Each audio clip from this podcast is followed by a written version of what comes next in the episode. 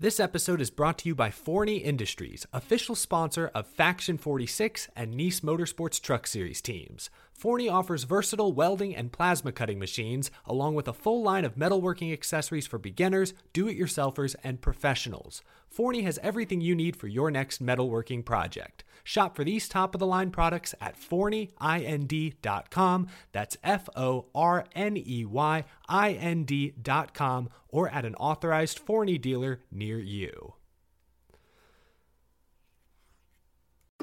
Hey y'all, Rick Houston here, and I want to tell you about my new show, the Moonshine and Motorsports Racing Podcast. I've partnered up with the state of North Carolina Department of Natural and Cultural Resources to help uncover the history behind moonshining mountain boys, professional wheelmen, and the backwoods and city lights of the Tar Heel State. In the first episode, I sat down with Winston Kelly at the NASCAR Hall of Fame for a little behind the scenes gossip about Junior Johnson's engineering skills. He's got two things in his hand pipe wrench and channel lock pliers. And they weren't new. They had been they had been Yeah. around the block a time or two. Wasn't the first deal they built, I bet. No, no, you know, you, I think they were they had the, the pliers had been red before, but paint had worn off. And in the second episode, I talked to a professional hillbilly, aka Dr. Daniel Pierce of UNC Asheville, to find out the real history of moonshiners and their battles with the revenuers. He wrote about one of his experience of trying to chase down this uh, this bootlegger in this this souped up car, and he he complained that the government gave him these piece of crap, cheapo cars, and that, that were really no match. But he thought he was doing pretty good, and then the guy just hits it and just takes off and practically disappear. But then the guy makes a bootleg turn uh, and comes back towards him.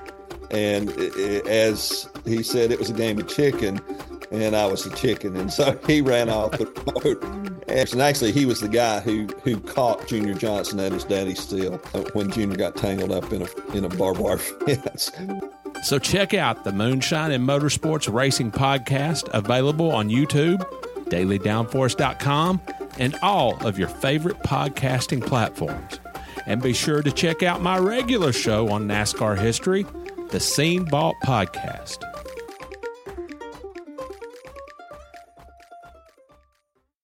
Hey there, NASCAR fans! Have you got your copy of the latest edition of NASCAR Pole Position Print Magazine? If not, there's no better time than now to subscribe at polepositionmag.com. NASCAR Pole Position is the only print magazine covering NASCAR. Officially licensed by NASCAR, NASCAR Pole Position Magazine is published throughout the NASCAR season, and each edition is an instant collector's item, packed with great feature stories and photography. The magazine is even mailed to you in a poly bag for those who love to collect NASCAR memorabilia. At polepositionmag.com, you can even find past issues available to purchase. Get your subscription to NASCAR Pole Position and get great NASCAR content delivered straight to your mailbox throughout the season. Learn more at polepositionmag.com. That's polepositionmag.com.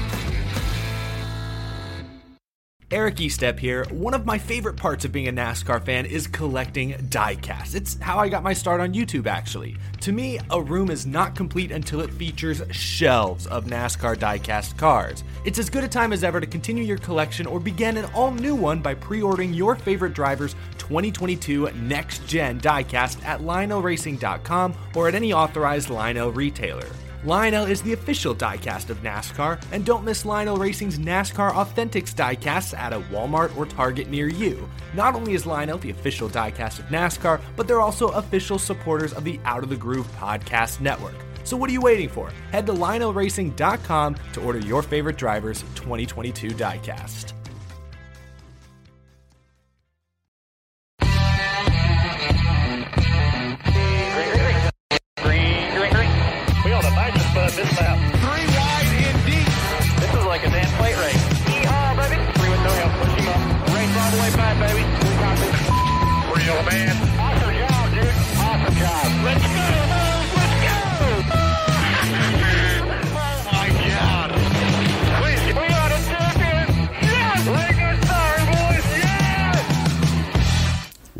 Welcome, ladies and gentlemen, to the NASCAR Weekly Podcast, live on my channel this week.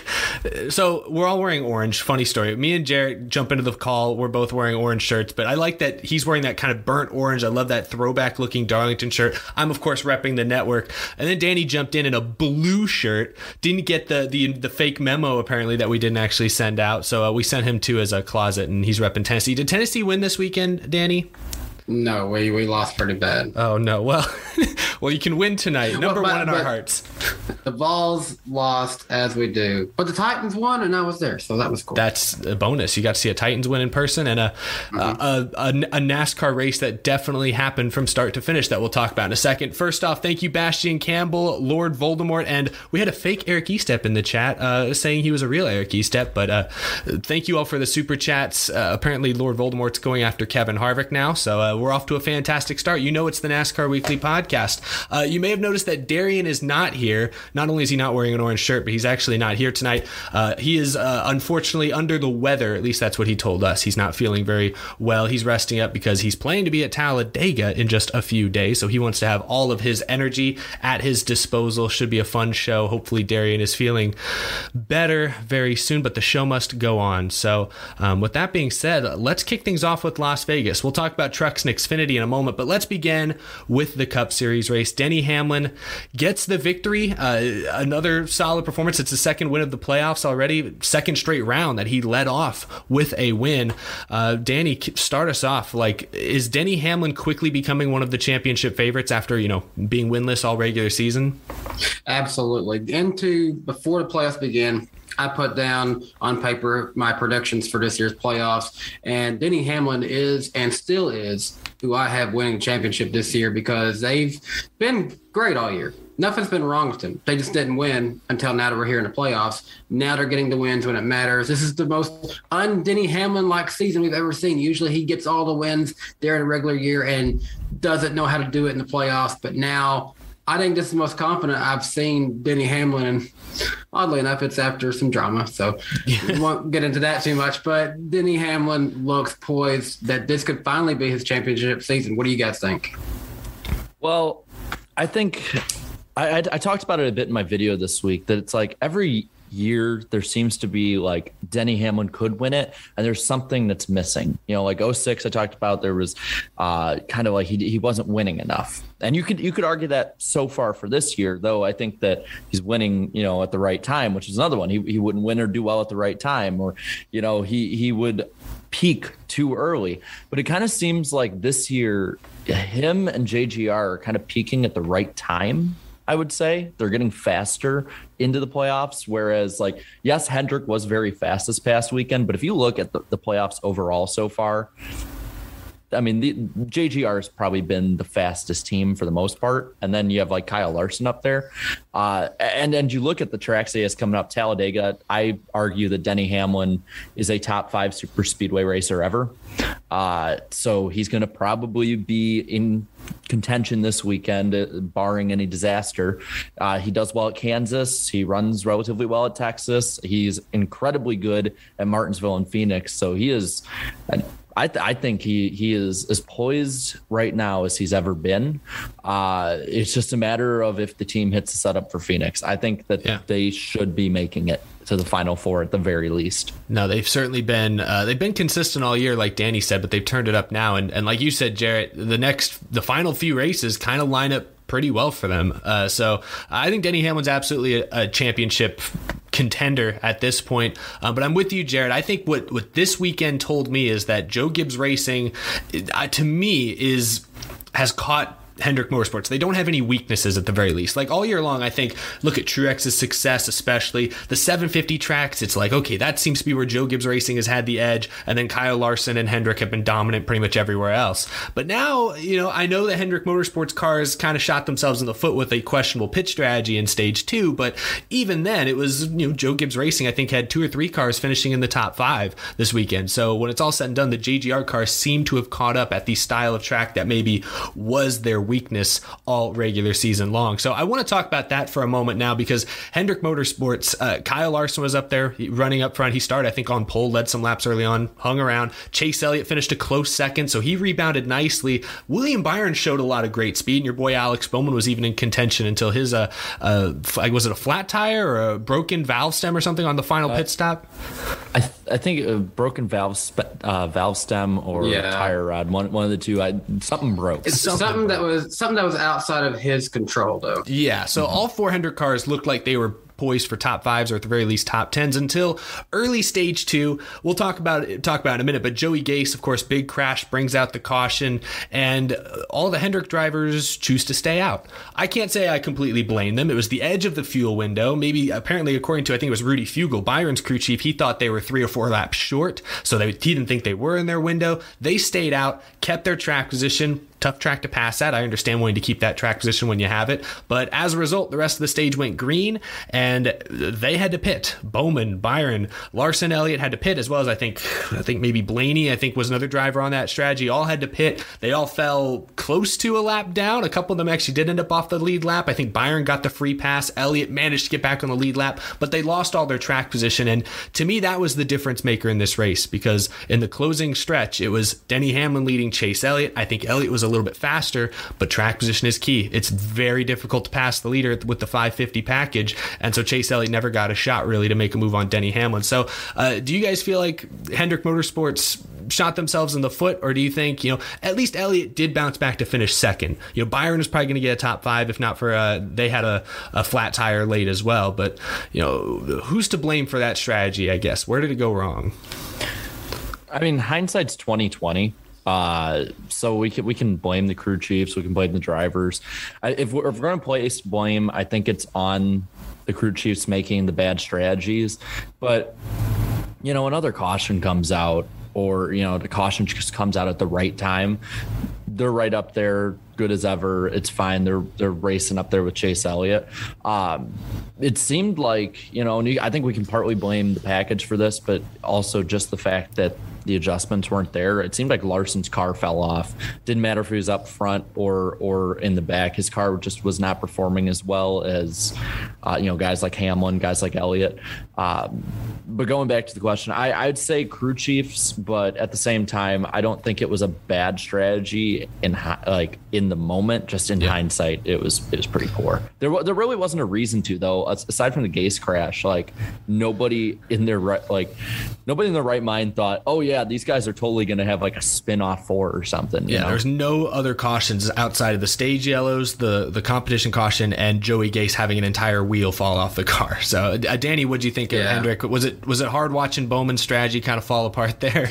I mean, yes, it was. But at the same time, they've they I think they felt like they needed to race like that because they've been in situations where uh, actually both spring and fall 2020 last year, they Bowman was in contention, but a late caution pretty much screwed their entire strategy. So part of it was that they were racing off of lessons learned in the past. I felt like, but also Greg Ives at the beginning of the race said that hey, whatever if we need to make a like a risky adjustment or risky swing to try to be in contention for this one, we'll try it. I think deep down, I think Hendrick overall felt like maybe this race was more of a wild card in the next two races because I feel like Hendrick is going to feel fairly confident at a super speedway race as long as they don't get in a crash.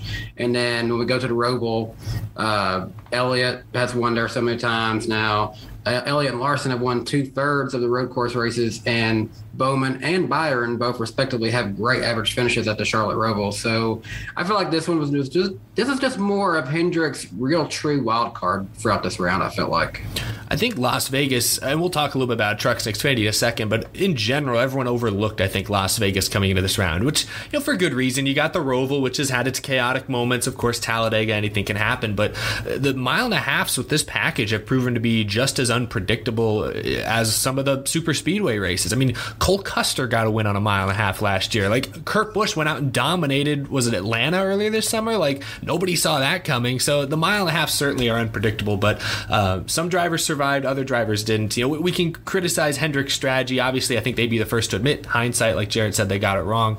But uh, when it's all said and done, most of them all got back in the top ten. I think until you know Bowman and Byron had tire issues, and uh, Larson Larson just wasn't that fast. He just finished like seventh or eighth. So. Um, is what it is. We'll talk about the, the we'll look at the playoff grid in just a moment, but some other drivers that uh, finished well that were not in the playoffs, but uh, figure they deserve a mention. Tyler Reddick ran well, finished sixth. Uh, Chase Briscoe 14th. Bubba Wallace 16th. Thought those were pretty good. Bubba actually in that Dr Pepper car, he ran up around 10th for a lot of this race. That car looked really really sharp. I don't know what y'all thought.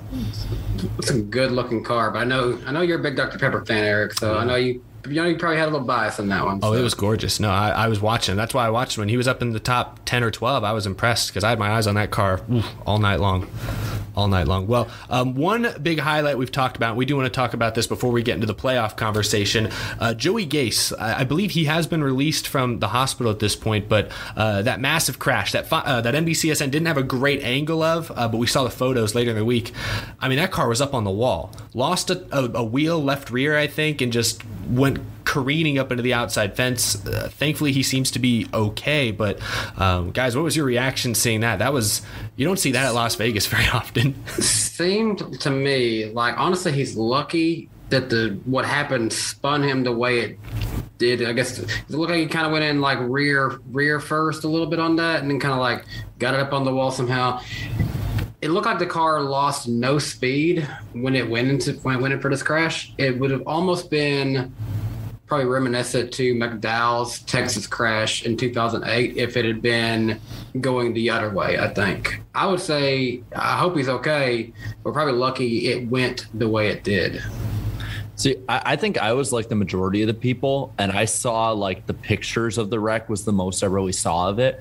So, like, I, I think that came out on was it yesterday or Monday, one of the 2 mm-hmm. Um, and I'll be honest with you, at first I thought somebody had superimposed the car into the picture, like rotated it, it a little bit, you know.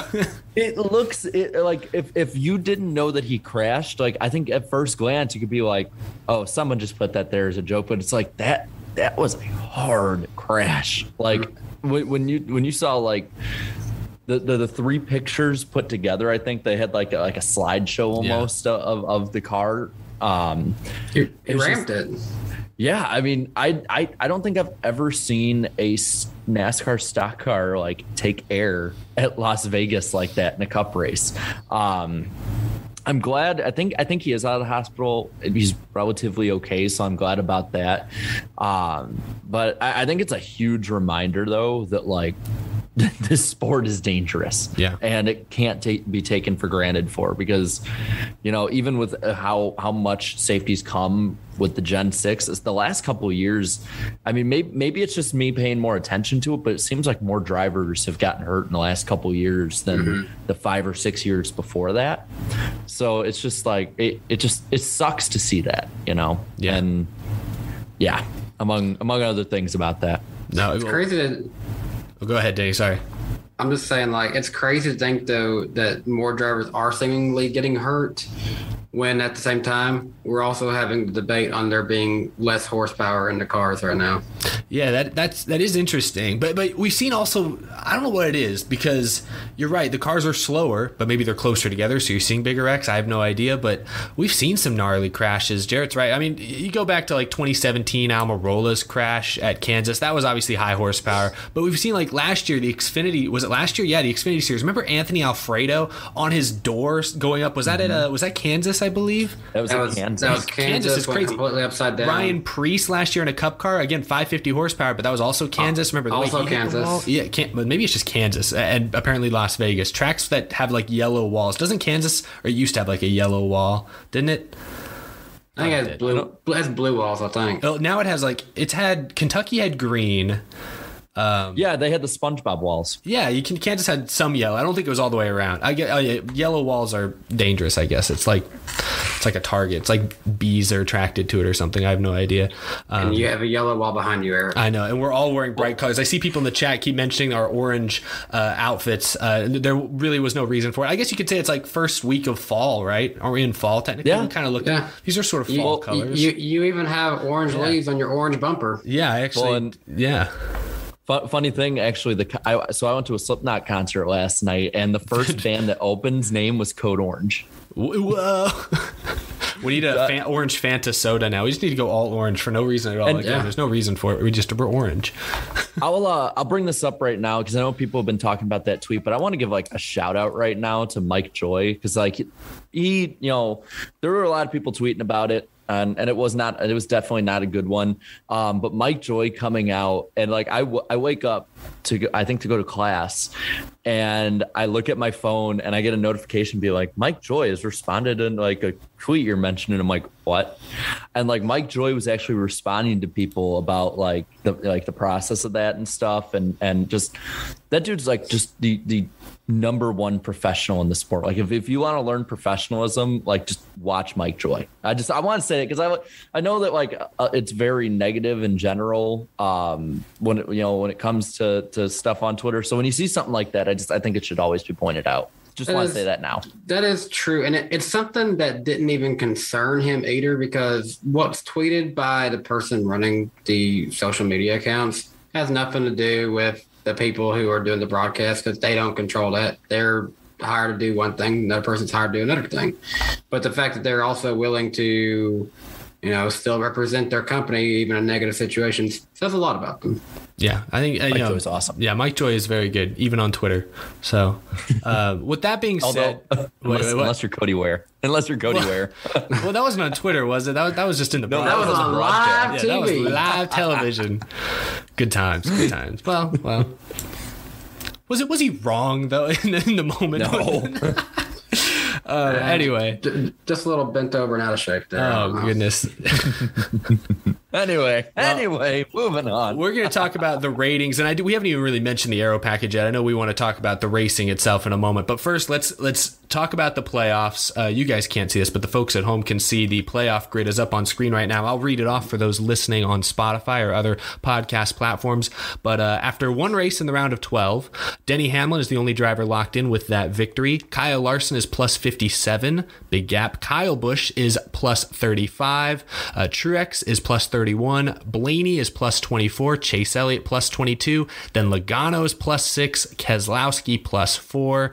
And then below the cut line right now, it's William Byron minus 4. Harvick minus 7. Alex Bowman minus 13. And Seabell bringing up the rear minus 25. So we're in the same position we were a week and a half ago. You got two Hendrick cars, the same two Hendrick cars below the cut line after, you know, bad breaks at the end of the uh, Las Vegas race. So uh, I know we have Talladega on deck and crazy things are going to happen most likely, but of those four drivers, Byron, Harvick, Bowman, and Bell, Bell minus 25 is obviously in the most trouble, but which of those four is the most surprising to see below the cut line, and which of those guys do you think is in the most trouble with the two tracks coming up? Harvick is the most surprising.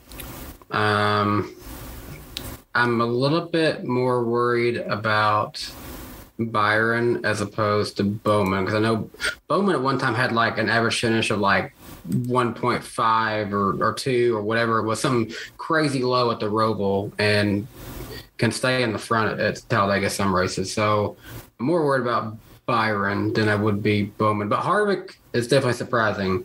One bad day at Talladega, and I know he's not going to do much at the Roval. Actually, say Harvick. Harvick's the one I'm more worried about, actually. So for me, I am of, of those four, I'm most surprised with Byron, just because I thought that somewhere like Las Vegas would be perfect for him to do well at. Um, He was really fast. We haven't really. I didn't mean to brush over was. that. I thought he was probably the best car in the field, he. I mean, he at least early I on. was- in the first 25 laps, he went from like 35th to 8th. Yeah, Like he carved the field up when no one else could pass. I, I feel like he didn't get a fair shot. I mean, because at one point, was it at one point that that Hendrick was like one, two, three, four? yeah, briefly. Yeah, Yeah, I mean, like they they had the speed, and I think I think things go go right, Byron I think actually wins that race. Um, but I am surprised that that he is down there because I think out of those four, he's been the best all year by a country mile uh, at the, the intermediate tracks. Uh, as for somebody who I think's in the most trouble, um, as much as Bowman's good at at the the Roval, and he can stay up front at the super speedways. He just, for some reason, just Talladega and him don't agree. Like every time I think of Alex Bowman in Talladega, I think of Alex Bowman in the outside wall. And I think yeah. Bell Bell is a good enough. I think Bell is good enough to staying up front at the super speedways that he can probably make up a lot of points. And then I think, I mean, you saw what he did at the Daytona Road Course, so he's probably going to be in contention at the Roval. So I think I think Bell is, is not in a good position, but I don't think he's in as bad of a position as a lot of people think he is. Yeah, he's he's already got a win at a Roval this season, not the Roval, but a Roval. So I, am with you. Bell minus 25. He needs a big weekend at, at Talladega to not put so much pressure on himself at the Roval, but uh, he's not out of it. I, if you ask me, I think it's between Bowman. I think Bowman's in, in some trouble. Uh, at least he has fast teammates to work with at Talladega. So if he can just avoid that bad break, as he has failed to do many times in the past, but if he can avoid it, I think he'll be in a good spot. And you know, the last we saw him, it was last year at the Roval, I believe, that he had driven up. He drove up into like the top 10 was it last year or 2019 am i getting my years mixed up? Because there's one year uh, one year he struggled. What was the year he got into it with bubba wallace? Was that 19 or 20 i think it i think 19 Bowman got into it, Bubba Wallace in 19 because he finished yeah. second after being in the back for a long ways yeah. and then still finished second. Yeah, so he's had little, you know, run-ins, but ultimately, like you said, he's always running pretty well at the Roval. So I'm not too worried about Bowman. Harvick is, you know, the surprising thing is that Joey Logano and Brad Keselowski were afterthoughts Sunday night. Like nobody really talked about them. I think Logano finished 11th. Keselowski, I think, managed like a seventh or eighth place finish. But you know, neither of them were really talked about. You know, they didn't really have the speed that the Gibbs or the Hendrick cars had, but they avoided the big issues. Um, Blaney was on that same strategy as Elliott and Larson and Bowman and all them, and I think he finished fifth. So uh, he was good, but not as good as like Chase Elliott, who was able to finish second. So the Penske cars, despite being worse than the Gibbs and Hendrick cars, avoided the big issues and are currently all above the cut line. That's that's probably well, the most and, surprising thing. And Logano finished fifth, I think, in the second stage, and and Keselowski finished sixth. I have a few notes here. Yeah. Uh, up front, especially in stage two. Um, I will say, you know, we talked about him a little bit earlier. I was surprised how, how well Reddick did. He was up. He was like the only guy up there with them, but um, all three Penske cars finished either fifth or sixth in one of the stages. So they got a lot. I mean, they got a good amount of stage points compared yeah. to some of the others. um, whereas you compare, like, I, I'm looking through here, Bowman didn't get any. Bell didn't get any. Well, Bell had problems early, so yeah. that, I, don't, I don't think I can really blame him there. Uh, Harvick get, Har- Harvick finished eighth in both of them, so he did okay. I think that's why he's maintaining. I just I find it interesting looking at these like the amount of uh, of playoff points a lot of these guys got. Yeah. Uh, I'm surprised. I thought Chase Elliott got more, but he only got five uh, stage points. Because all the Hendrick cars whiffed on points in stage two because of that strategy. That was the big loss. That, that was as big a loss as anything was losing out on points in stage two. See, I feel like with this round, like the blueprint really is is like you need to just play it safe and get as many points as possible at Las Vegas, survive Talladega, and then you'll know where you stand with the Roval. Unless you're Chase Elliott and you know you'll probably win the Roval, but that's another story. I just I, I, I found you know the more I think about it with you saying that it makes that strategy even more baffling just because it's like do do the strategy that ensures you'll get the stage points especially guys like byron and bowman like mm-hmm. you you they they should be because they they don't i don't think they have a, you know like larson they don't have the points to fall back on or like elliott basically knowing you're you're guaranteed probably a top three without any screw ups at the Roval. I, it, that just doesn't make sense to me now. The more the more I'm thinking about it, the more I'm kind of like yeah. getting a little pissed about it. You're getting heated. Definitely, Logano and Keselowski are not in place to be comfortable by any means. If what happened, think back to spring race at Talladega, Logano flips in the first stage that happens again, that's a huge drop right there. No stage points, no nothing. Um, Keselowski, yeah, he's he won it in the spring, but I've never seen him do a season sweep at Talladega either. And his Roval stats is that he has an average finish of 18th, whereas Alex Bowman has an average finish of 4.67 at the Roval. Yeah, it's it's tricky for Penske when your best track in this round is the super speedway. You know, like that's that's risky. You're playing with fire there. Uh, now, Logano has a decent average finish at the Roval. Actually, he he might do fair. He actually finished second here last year, but Keselowski, I'm definitely more worried about him, and especially with the fact that we all know he's going now. So, yeah. are they going to give him the best stuff? Is he the most locked in? Is he getting the best info? Yeah, you just you just don't really know. Uh, we'll talk about the ratings in a second, but I want to have this conversation first because it kind of plays off what you were saying, Jarrett, about uh, Hendrick's strategy. I think one, it was a miscalculation. I think it was just an honest. They didn't think there was a chance. They were afraid to try and stretch fuel that far, and two, they were afraid to give up that track position because track position was the story of the night. William Byron was probably the only car we saw carve through the field. Everyone else, it was very difficult to pass in traffic. Typical 550 horsepower, uh, high downforce type stuff. But uh, before we talk, we look at what fans thought of the race because we have the poll coming up and we have ratings and everything. What did you guys just think of the racing? We only have two more now, two more 550 races left, at least with this car. We still don't know exactly what the next gen's going to look like, but. I mean, I was there in person, so I feel like my, my perspective is a little jaded. So I want to hear from y'all first who watched it on TV. Wait, jaded? Like, well, j- jaded or well, no, I guess jaded in a positive way. You're right. Yeah, it's okay. Um, what's the what's the word for that? Yeah, it's. Um, artificial. Like uh, to me, the race looked better probably than it did for most people on TV. Well, I guess you could say the same thing when me and Jarrett was at Michigan. We thought the race was good, and from the stand, but everyone else was saying it was horrible on TV. So a lot of people said uh, Michigan people seem to like Michigan, even on TV. I think most of the there was definitely people that hated it. I was in that more uh, camp, and then but there are still a lot of people that liked it. But you saw no positive. There, you would be hard pressed to find someone say positive things about this race. And I just, you know, I, I haven't looked at the numbers that you know Steve O'Donnell and them are looking at. You know, how many lead changes there were, how many passes for position, like for 23rd place there were. You know, I haven't seen those numbers, but the eyeball test, it was not what they were going for. It wasn't even as entertaining. What didn't even look like the same track that we raced at back in like March when I thought it was a fairly decent race, even though you know Kyle Larson, of course, was you know Kyle Larson at the end of it. So like. Vegas has been, in my opinion, like this probably the second best track with this package behind Homestead. Mm-hmm. And I, I, I was I was I kept my thoughts to myself for the most part because I was just I was getting a little upset by how bored I was getting.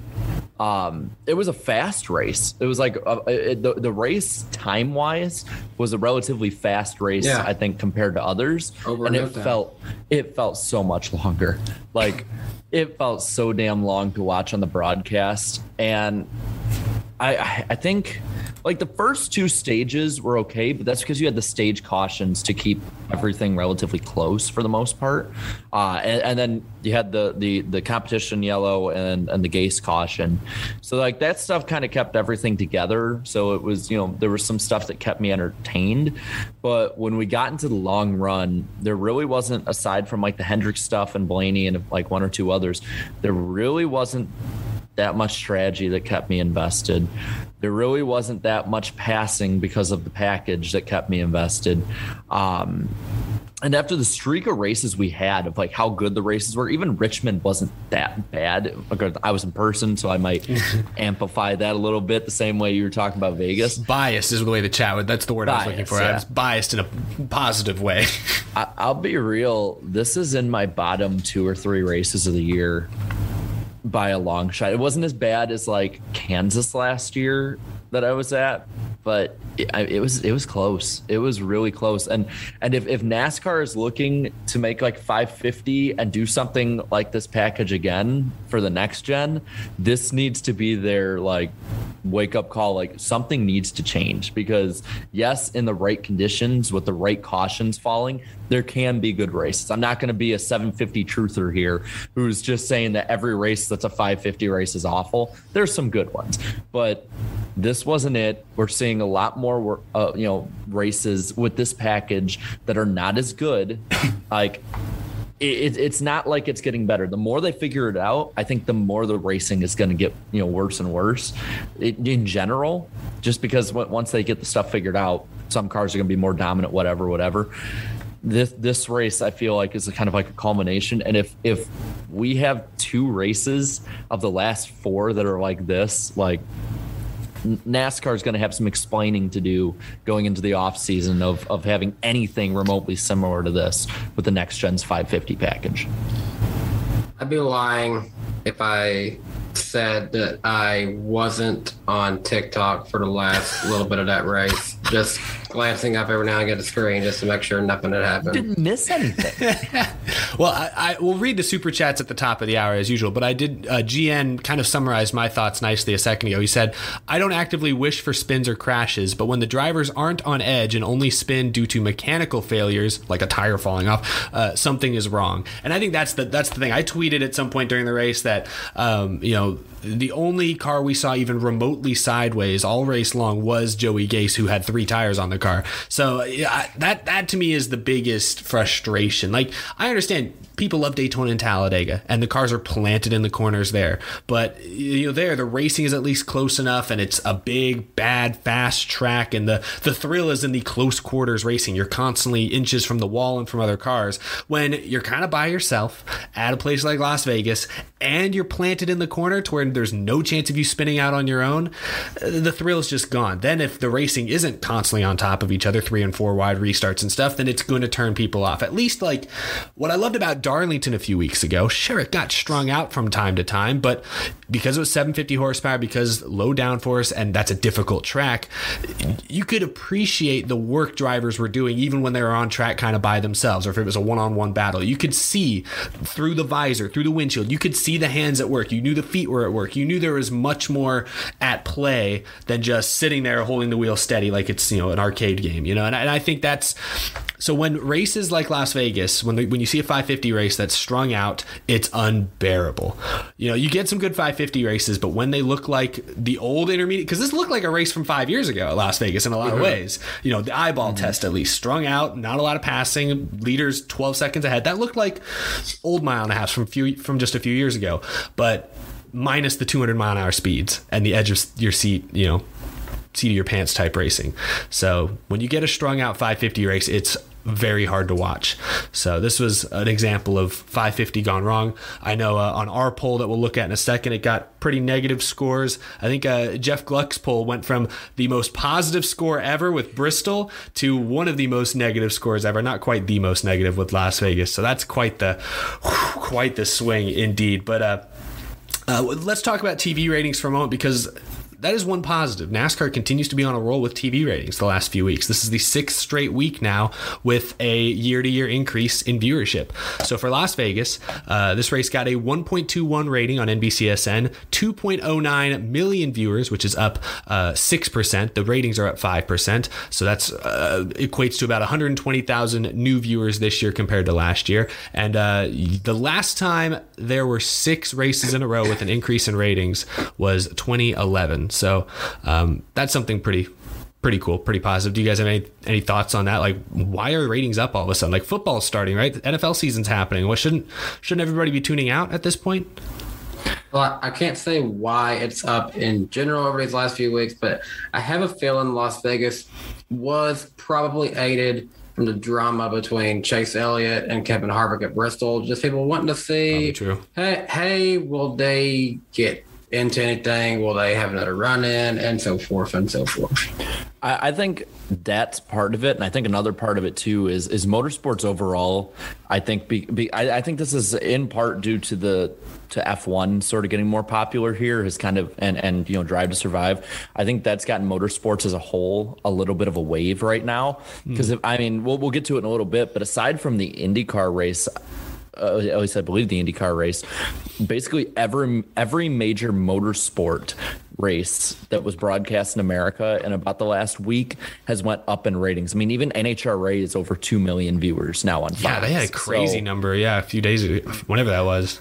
So I think that I, I don't know like what de- the demographics for the most part are with it, but I think that in general, motorsports is getting a bit of a wave building right now. So I, I think I think it's partly the drama. I think it's partly the wave. I think it's also just in part that this season has been generally a tick up.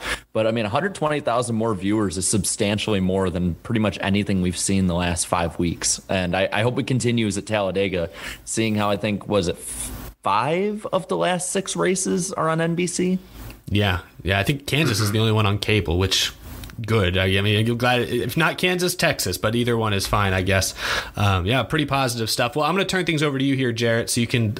Uh, we don't have Darian here, so I'll take over his role. The famous iceberg poll is up next. We don't have like a fancy like intro or anything, but take it away, Jarrett. What did what did our fans, what did our viewers at home think of the South Point 400? All right. I asked them that. We didn't get a record, but we got pretty substantial amount. Almost 14,000 of you voted. Uh, six percent of you said this is a great race. Uh, I, I, saw a few that six percent in the chat that were a little upset with us. Denny delivers uh, rounded up his gang and, and got them all to vote yes. vote uh, ni- well, nineteen percent voted good. Forty. Now this one, this one surprised me from the negativity I saw about it. Forty nine percent voted average, uh, and then sixteen said below average, and ten percent said bad. I see Eric's in that 16%. yeah, I, as y'all can see, I voted below average. I was between below and, and average. I was in there somewhere. I, I, voted average because I just felt like, you know, hey, at this point, it's kind of what we expect mile and a half tracks to be like. So, so this is one that doesn't happen very often, the same as the Jeff Gluck poll. It's one of the few times the net negativity is above the net positivity. We had 26% net negativity to 25% net positivity. Oh, man. So, so this is a bad race. Yeah. Yeah, because like uh, we have a generally positive audience for the most part. I've noticed. We so, do. and like I almost want to say, if it's that much average, it almost goes into the net negativity for me. That's how I look at it. Yeah, when you see that many average with our audience, that's their polite way of saying this wasn't a very good race. Yeah. All right, so I'm gonna do something different because you know we, we pointed out our the flaw in what I was doing.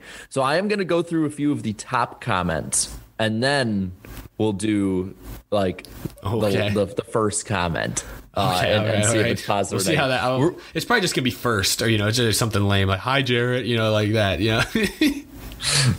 I mean, maybe, maybe. Uh, so Wyatt O'Quinn, number five. Uh, he is definitely a Larson fan. He has the uh, number one voted comment, at least on my end. Well, not at least it's the, the highest one. So probably the highest positivity. He says NASCAR fans, where is Rick Ware Racing when you need him? Rick Ware Racing. Well, I'm not going to do it now. Um, this is like the first week in like months. I feel like they didn't have a, you know, kind of one of their their moments. You know, you know what I mean between like Daytona and each other. Yeah. Oh gosh. Well, uh, Ian Perry says, most disinterested I've been through a race in a while. Races like this uh, that really make me hate the 550 package too. But oh well, sucks because the spring Vegas was so much better, and I was really looking forward to this one. Congrats, Hamlin. I also uh, noticed. I guess Joey Gase was driving a Rick Ware car, wasn't he? So, uh, yeah, yeah, got to secure those lug nuts. Denny delivers with the number three comment on here says POV. It's a Las Vegas race summary, but middle school. The fitness gram pacer test. Just, oh wow, that's accurate uh, though. That's pretty much what it was. Wait, you gotta expand that and see his last thing. Also, I just yeah, I, I also 550 package sucks. And a fan of the winner said that. Mm-hmm. So you know he's not too biased. Uh, Isaac Gonzalez says the package is just the package is just not fun to watch. Sure, the restarts are exciting, but when all you have is to uh, when all you have to do is run full throttle the whole damn time, it just seems like the 550 horsepower package is taking the skill out of racing. I think to a degree. I mean, when you uh, the thing I know that I was like jazzed about when it came to Darlington was just seeing how out of control those cars were. And I don't think I know like I think it was something that was always there, but you know when like like like you know when you get like a car and then all of a sudden you see the same kind of car on the road? Like I think it's like that kind of thing now where it's like it was always there, but now you notice it because like you appreciate it. I guess, yeah. Um, we have something to compare it against that is very different and not always very enjoyable. Yeah. Uh, Noah says, I don't like Elliott, but I was rooting for him so much at the end. uh, Marshall says, Denny Hamlin, first 26 races. Let's just get stage wins. Denny Hamlin, the last four races. Let's crush the playoff field. uh, let's get like one more. Well, actually, two more here. Um, Jake Baskinger says the people who said average, you must have had a phenomenal nap. let's get let's get one more before we then I have to scroll through all what is it uh 380 of these comments. Oh, good luck. Um I like this one. Groovy Deuce says Byron has race winning pace. Goodyear F off. It was a good race until Byron lost a tire. I, well, well, I think I think we know where their uh, allegiances lie. no, because his profile pic was a Brad Keselowski too. Oh, well, well never mind. okay. All right, I'll go the newest first. Um, It's funny. There's some like brand new comments on here. You guys see is. those? yeah, And, someone I, with and, and I, I think we figured out who the uh, other Eric Estep was now. Jake Thomas says this race sucked, but he has a picture of Eric. It's Eric's profile picture. That's funny. Uh, Nice. Santa says this race is going on the naughty list. All right, Oh let's, no, let's get- Santa. I'm gonna, I'm gonna start scrolling away. Come on, come on. Well, well he's scrolling. Scroll, scroll, scroll. Uh, the chat's the chat's laughing at Jake's comment. Uh, that was a good one. That was a very funny one. um, There's so many comments. Jesus. someone said There's to a lot read of people Santa's leaving the- comment, so we did. You should just instead There's of a lot of scrolling eh, instead of scrolling all the way to the bottom, if you really want to, just stop wherever you land and say it's All the last one. I'm at the bottom now. At least on my end. Nice. It's from Dante Moore. Is it positive or negative? I think it just says I'm gonna first. say positive. It's just first. Denny effing delivered is what Positive. Hey, it was. wow. What is so a, a negative race gets a positive first comment? Of course, that's good. put. Uh, and then the next one's 48 Nation saying boring three out of 10 race, which I agree with. Well, there you go. Well, there's uh, Balance as so all things should be. It's just every. Oh, stock car quick take says good race. More like stock car hot takes. Goodness, that's that's a spicy one right there. Yeah, but that's the poll. Thank you all so much for voting. Uh, I'll put it up. Hope, hopefully, I'll have enough internet at Talladega to put it up this next Sunday. Tank in the chat says if it's positive, I will eat my shoe. Well, Get eaten. fire up the grill. awesome. Well, thank you everyone for voting on the famous iceberg poll and for leaving your thoughts and comments down the description. Uh, we'll talk a little bit about the Xfinity and truck race next. Uh, we spent a lot of time on that Cup race, uh, but the Xfinity race, Josh Berry, it was the Josh Berry show. It was an enjoyable race, but Josh Berry filling in for Michael Annett yet again breaks through and wins. So he's got two wins this season on a. He's run mostly all the races at this point. I, I say part time, but he's been in the field almost every week in a fairly competitive car. I was talking about this with Claudia, and I realized I was like, didn't at the beginning of the year they said like Josh Berry's going to run like eight races and- for Junior Motorsports part time, and then now between that, the stuff of Jordan Anderson, but there's been other teams he's raced for. Yeah, now he's filling in with- truck truck series opportunities. He's yeah back pretty much of Junior Motorsports. It's like, dude, you should have just declared for points. What was he doing? At this point, honestly, yeah, but uh, he gets the win convincingly. He's got two wins this season, a short track, no surprise, but now at a mile and a half, uh, which he said before the race. Apparently, these are the kind of tracks he needs more experience, more work work at. I mean, the the elephant in the room is obviously, yeah, he's a better driver than Michael Annett. Everybody knows that. That's not really shocking, but this is now the, the proof. If anyone needed the proof, here it is.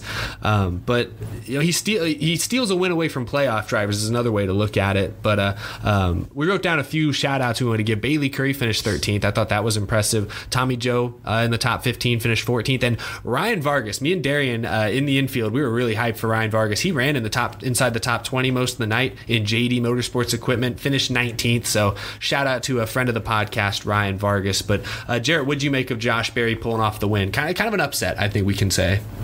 I, I feel like it's kind of the universe paying him back for the fact that he should have had that Michigan race too. I mean, No, that's true. he ran down Allgaier at Michigan the same way he ran up to the front this time. Um, and then fun fun fact, he has as many wins in the one car as Michael Annett. Uh, I just, in like a, in like a fraction of the start. Somebody and, showed a stat. I can't remember who it was, but it might have been. I don't remember who it was. So I don't want to attribute to the wrong person. Um, but in like over 100 career starts, Michael Annett has led like 198 laps. Just this year, Josh Berry has led over 200 laps now. Damn. Yeah, I I was I, I am I'm impressed with what he's been doing. Uh, he I think right there because you know with a short track one, there's drivers who can specialize on short tracks more. You know, he's proof of it with with his career thus far. Uh, so I do think that winning at a mile and a half, winning you know at maybe a two mile one like Michigan or almost winning, just winning at different places that aren't the normal tracks he'd be at. I think he needed to do, uh, and I, I think it is impressive seeing what his career has been thus far, and he basically just comes up and, and is is basically like an older version of Ty Gibbs coming up and just doing well everywhere he goes. Uh, so I I am incredibly impressed with what he's been doing, and I think if you weren't convinced that he deserved a full time ride, like yet, you have to be now, in my opinion.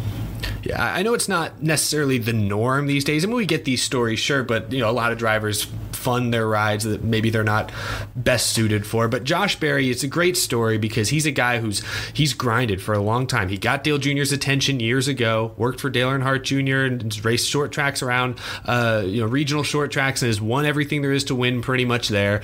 And now he's finally scrounged just enough funding together to land some Xfinity opportunities. He's made the most of them, and I love that he's being rewarded with a full time ride next season. You know, it's not a fully they're not fully sponsored, so I'm sure JRM's taking a little bit of a risk on him next year, but you know, he's being rewarded for his on track performance. And I think it's good when we do see those stories, we should highlight them, we should talk about them, we should support those drivers and those teams because hopefully that will influence other teams to make similar decisions with their personnel. So uh, I, I, love everything about what Josh Berry has done this season. Um, I, I, do hope Michael Annett uh, comes back. I'd like to see him race again this season. I hope his injury, uh, he's able to make a full recovery from it. But, you know, in the meantime, Josh Berry is making that one car look very, very stout. So uh, congrats to Josh Berry. If, if you if you want to get behind someone who represents old NASCAR, what an old style NASCAR driver is like, Josh Berry is a guy that does that. Josh Berry does not come from some crazy rich family that just put him into the right opportunities. Because actually, you know, he's from Hendersonville, so I'm actually now a little bit more familiar with the Berry family around here. Uh, his dad is actually he he owns a little uh, like a it's like a fishing line company. I think I think it's called K9 Fishing Random. Line or something like that but and then has a few other like smaller businesses. So you know, he's he's doing pretty well for himself. But he's not like some crazy, you know, not to throw under bus like this, but not connected some huge pilot flying J corporate, you know, gas station chain. You know, I, I hate to do it, but you know, he's he's done a great job with what he's given. The family's obviously made whatever sacrifices they can to help him get to where he's at now. And obviously, he's doing a lot of great things on his own. I'm happy to see someone from my home area like succeeding, obviously. And I love, honestly, I it all signs seem to point that Michael Annett may not even be cleared medically to race again at this point. We don't know. And I, what I would love to see is that a Tennessee brand and Pilot Flying J may want to step up and go for Tennessee driver, and maybe Michael Annett stays on as like a driver's coach because he is a veteran at this point. And I know Noah Gragson has talked highly of Michael Annett for being able to keep you know, kind of coach him a little bit. And obviously, he was there, kind, kind of, sort of, in the middle of that whole incident at Darlington last year of Harrison Burton and Noah Gragson. So, uh, Michael Annett's someone I don't want to see just you know, it might not be best to drive to drive, but I don't want to see him just disappear from NASCAR. And I would like to see Pilot just keep their funding there to maybe help a Tennessee guy. Really quick, going back to, to stuff with, with Berry, I want to ask, like, were the fans really cheering for him at the track? Or, like, did he have a lot of support from the fans that were there? Because I noticed that Michigan, like, you know, Justin Allgaier has been voted like the most popular driver of Xfinity, Mm-hmm. and they were all cheering against Allgaier for Berry. So like, I, I kind of want to know if it was the same in Vegas. For perspective, think back to when we were at Nashville and how loud they were cheering for him there. It wasn't that loud. Now I was out. I was like over on pit road during uh during. I, I didn't hear driver intros. I didn't hear who got what cheers during driver intros. So I don't. I couldn't tell you how many cheers he got then. But after the race, when he won. Crowd seemed pretty into it. I mean, I, I didn't. There's definitely no booze, and I thought most everybody seemed pretty pretty pumped about it. He, he's definitely got his fan base. I don't know if it's as big out west as it is out in the southeast, but uh, it exists. It's there. Okay, I just I was curious about that. Yeah. No, I always think it's interesting listening to what drivers get, what kind of cheers or boos. It's kind of sad these days. You go to a cup race at least, and like half of the top drivers, if not more, get loud boos. You know, Busch, Logano, Keselowski, still Harvick does now. Uh, uh, who am I forget? Hamlin gets some boos. Like even Elliott gets some boos. I'm like, man, these are supposed to be the stars, and you get more boos than cheers for half of them. It's kind of sad. What's what's what's Ty Gibbs getting right now? Again, I didn't hear for sure, but most I think mostly cheers. I, I don't know. I, I, wasn't paying that close of attention. I'll, we'll have to ask him sometime. Um, see if he internalizes that kind of thing. But uh, we've spent all this time talking about Josh Berry. The playoffs did kick off for the Xfinity Series. There was a huge wreck that was kicked off early in the race. Uh, Riley Herbst on the outside of four wide on a restart. Looks like he didn't realize he was clear. Came down and turned himself in front of the entire back half of the field. Took himself out. Took out Jeremy Clements. Uh, who else was it? Was Jeb Burton in that one, or uh, I don't know if any other playoffs. I know Herbst and Clements were for sure. I knew. I know Clements was. Technically, I know we were just sitting there talking all good about him. Technically, Josh Berry was kind of in that, kind of caught the bumper of Herbst. I think at, at the kind of he was. Yeah, he was that. the one. They came together ultimately. It was. It was very aggressive for what like 30 laps uh, into the race, but that knocked out a couple of playoff drivers and shook up the standings. I don't have a fancy graphic for the Xfinity playoffs, but I can read off the uh, points as they currently run. Nobody won, so nobody's locked in. Cindric is the lead, plus 66. AJ Allmendinger is plus 59. Justin Allgaier, plus 38. Gragson, plus 37. Hemric, plus 34, who uh, announced last week that he will be um, returning to, or not returning to JGR, but staying in the Xfinity Series. We'll talk about that more later on. Um, Justin Haley, plus 17.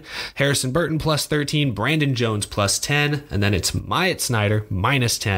Jeb Burton minus 27, Herbst minus 32, and Clements minus 34. So pretty big gap there around the bubble. Snider, the only one within striking distance of the of the cut line at this point. Burton, Herbst, Clements, got to be thinking must win at Talladega at this point.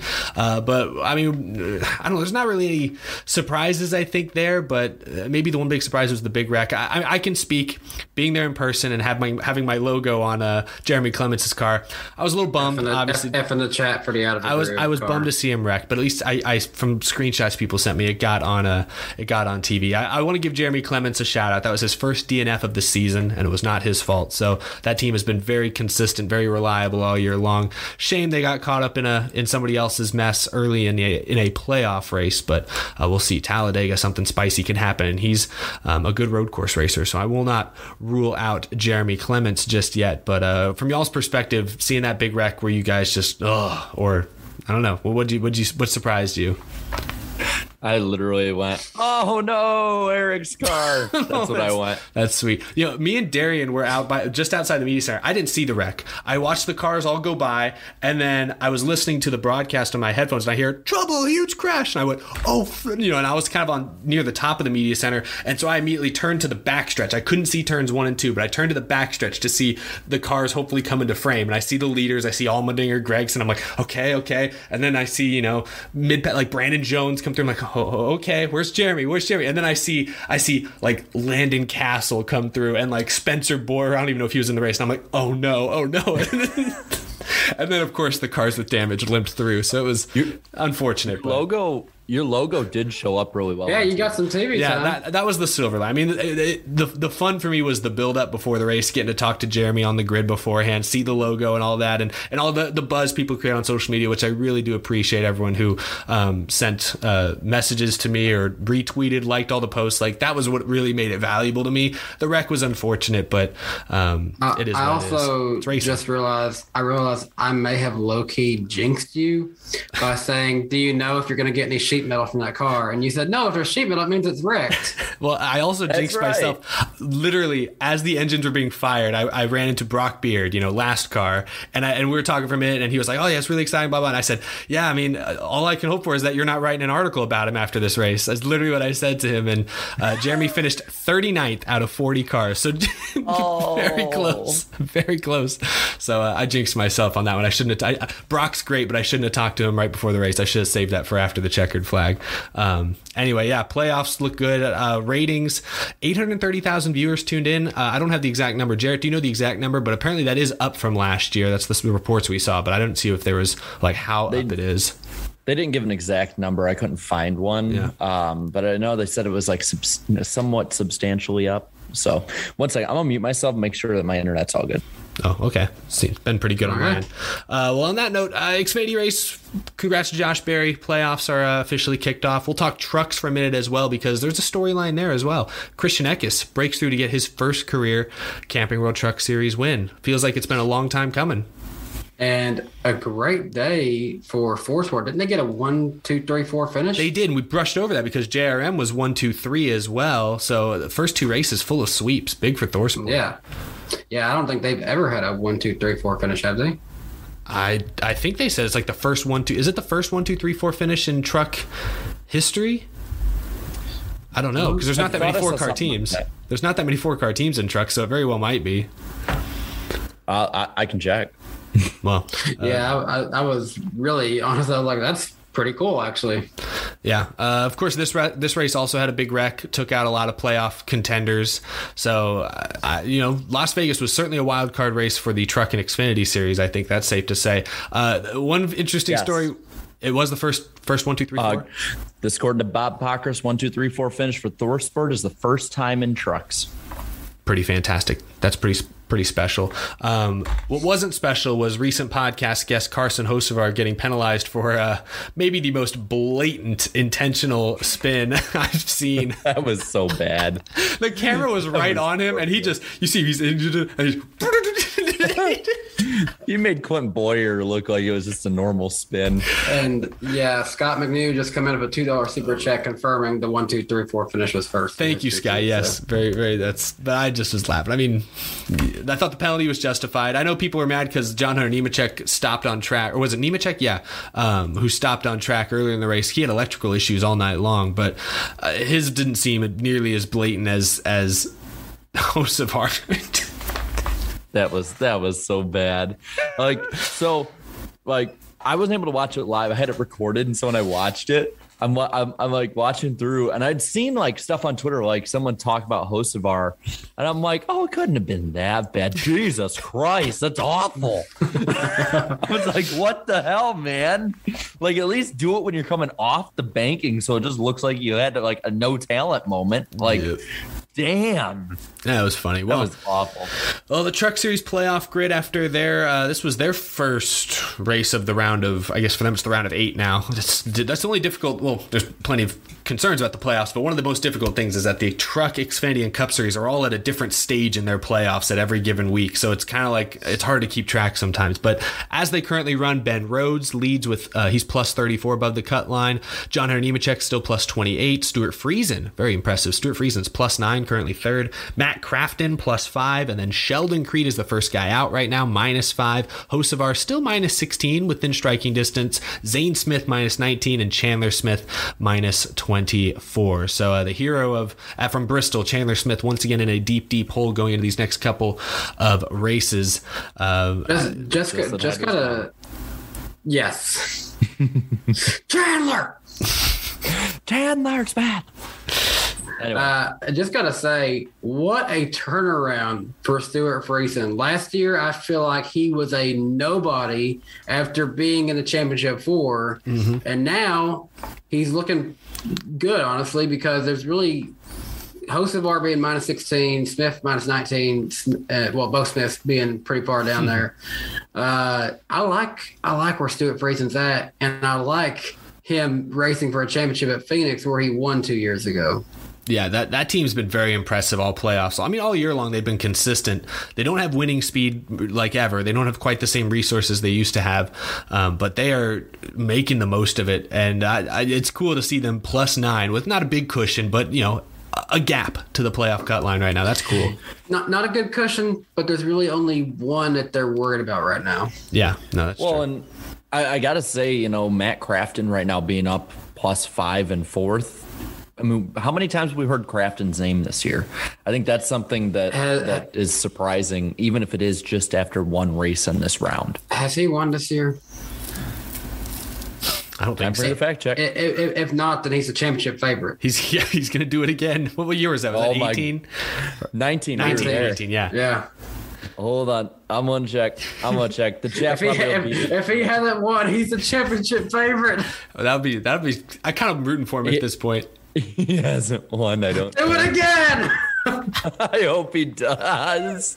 Darian can make a a, a, a follow up A to sequel. his. Uh, uh, no, no, he's not won this. Yes, championship favorite, Matt Crafton. He's coming for him.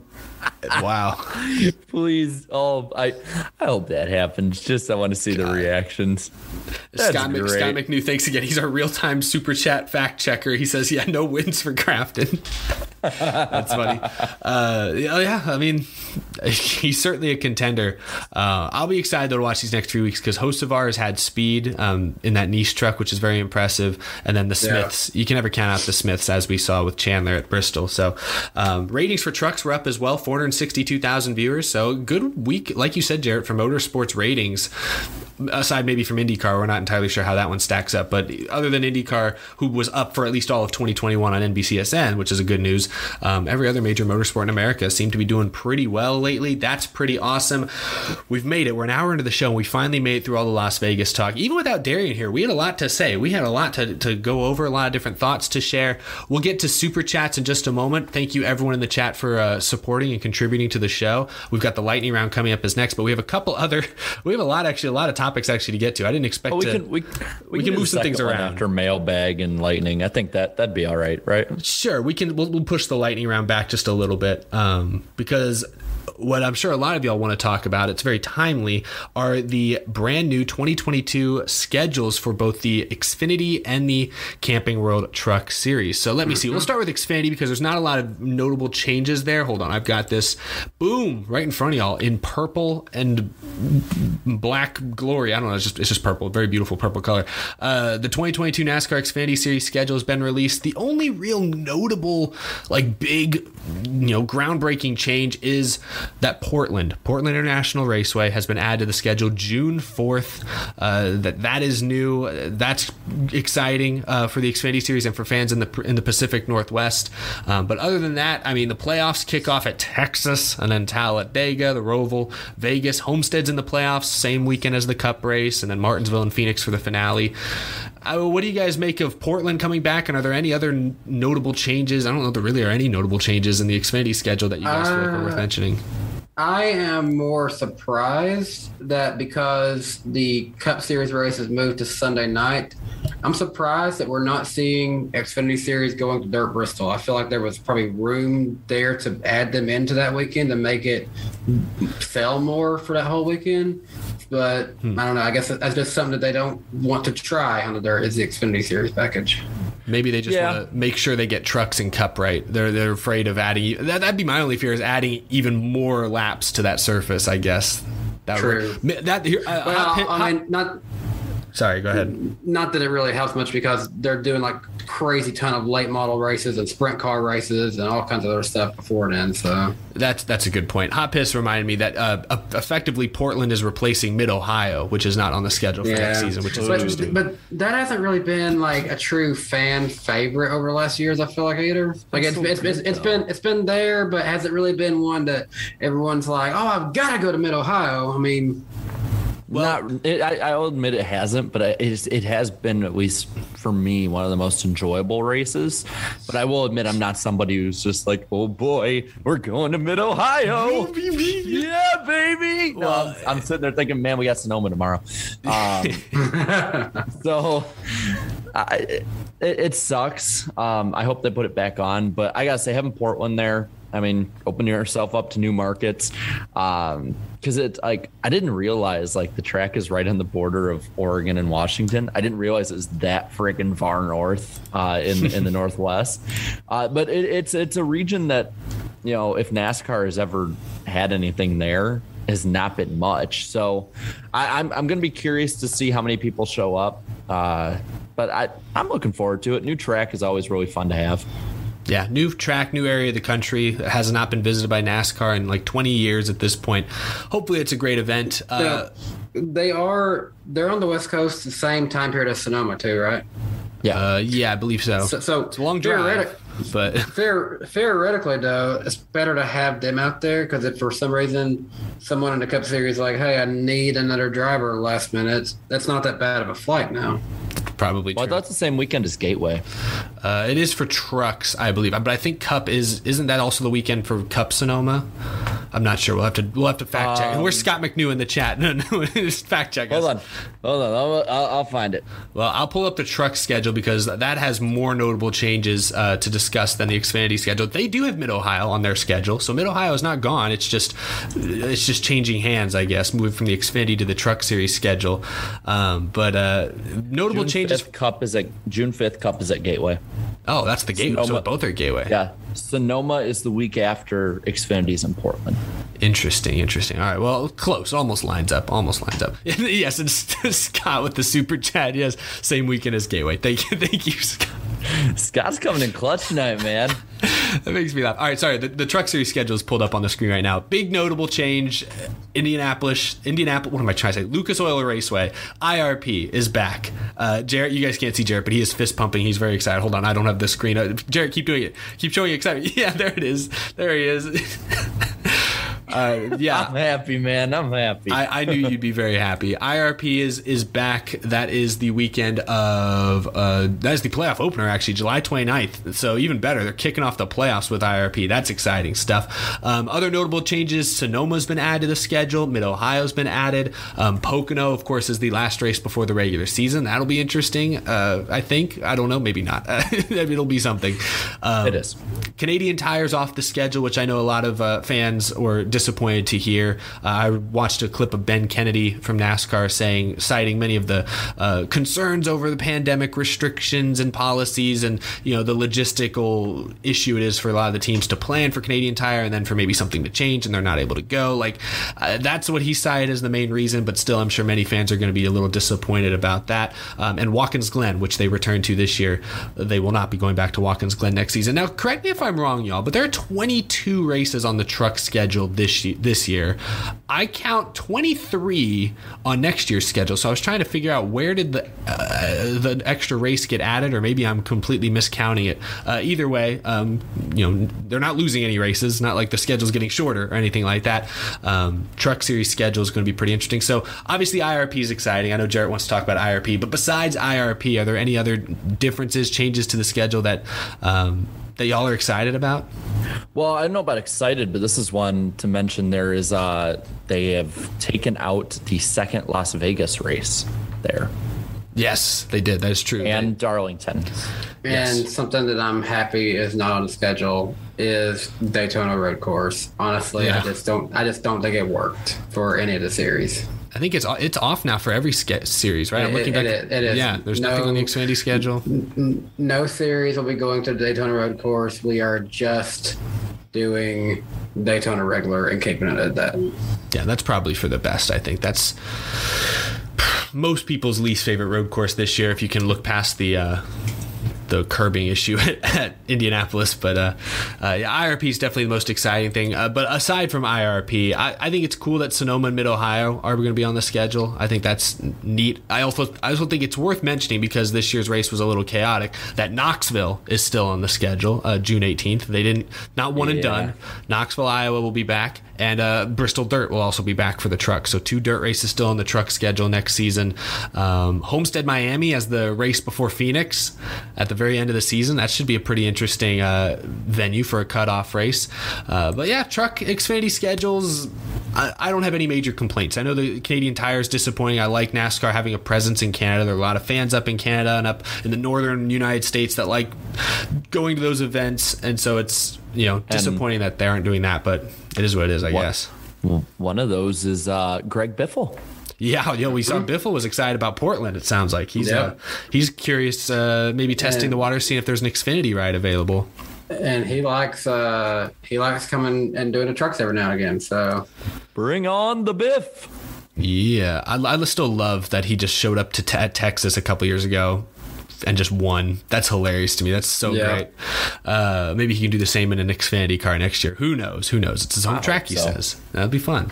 It'd be a Yeah. storyline. But uh, I see a lot of people in the chat have been very uh, excited about IRP when they were celebrating right alongside you, uh, Jarrett. I saw some like you know flexing emojis as well. So everyone was very excited about IRP. Um, but next up, what I'm excited about is the mailbag question. We love getting questions directly into our email inbox from fans of the show, and this week's is a pretty good one. Um, this comes from Andrew, and Andrew asks Hello, gentlemen. Very formal. What is the greatest rain shortened race in NASCAR history, and what is the worst rain shortened race in NASCAR history? And again, that comes from Andrew. I don't know about the best, but I know my answer for the worst rain shortened race. Um, and it's like my least favorite race ever. This is just me 2012 Auto Club 400. They didn't make it all 400. Oh, is that yours too? Yep. Oh, I That didn't know many mine. people Nothing knew about happened. it. It was so Nothing boring. happened. And I, it, Tony Stewart won, and I didn't like Tony Stewart. My boy Matt Kenseth ran like 18th all day, so I was bummed about that at one of his best tracks. So I just had a bad time. I was almost thankful that it got cut short by rain because I couldn't keep watching that thing. It was tragic. It's like the most entertaining part of that race was when um, Jeff Gordon, I think it was, was having like engine issues, and you didn't know whether or not he was going to blow an engine before they stopped and lose a bunch of spots. That was it. That was like the only thing. Nothing happened. Like a few people pitted right before it was going to rain, so like I guess that's something that kind of shuffled it up. Because I remember like Junior ran like fifth or 6th and he ended up finishing third because I think like Kyle Busch and I think like Kyle Busch and Denny Hamlin pitted.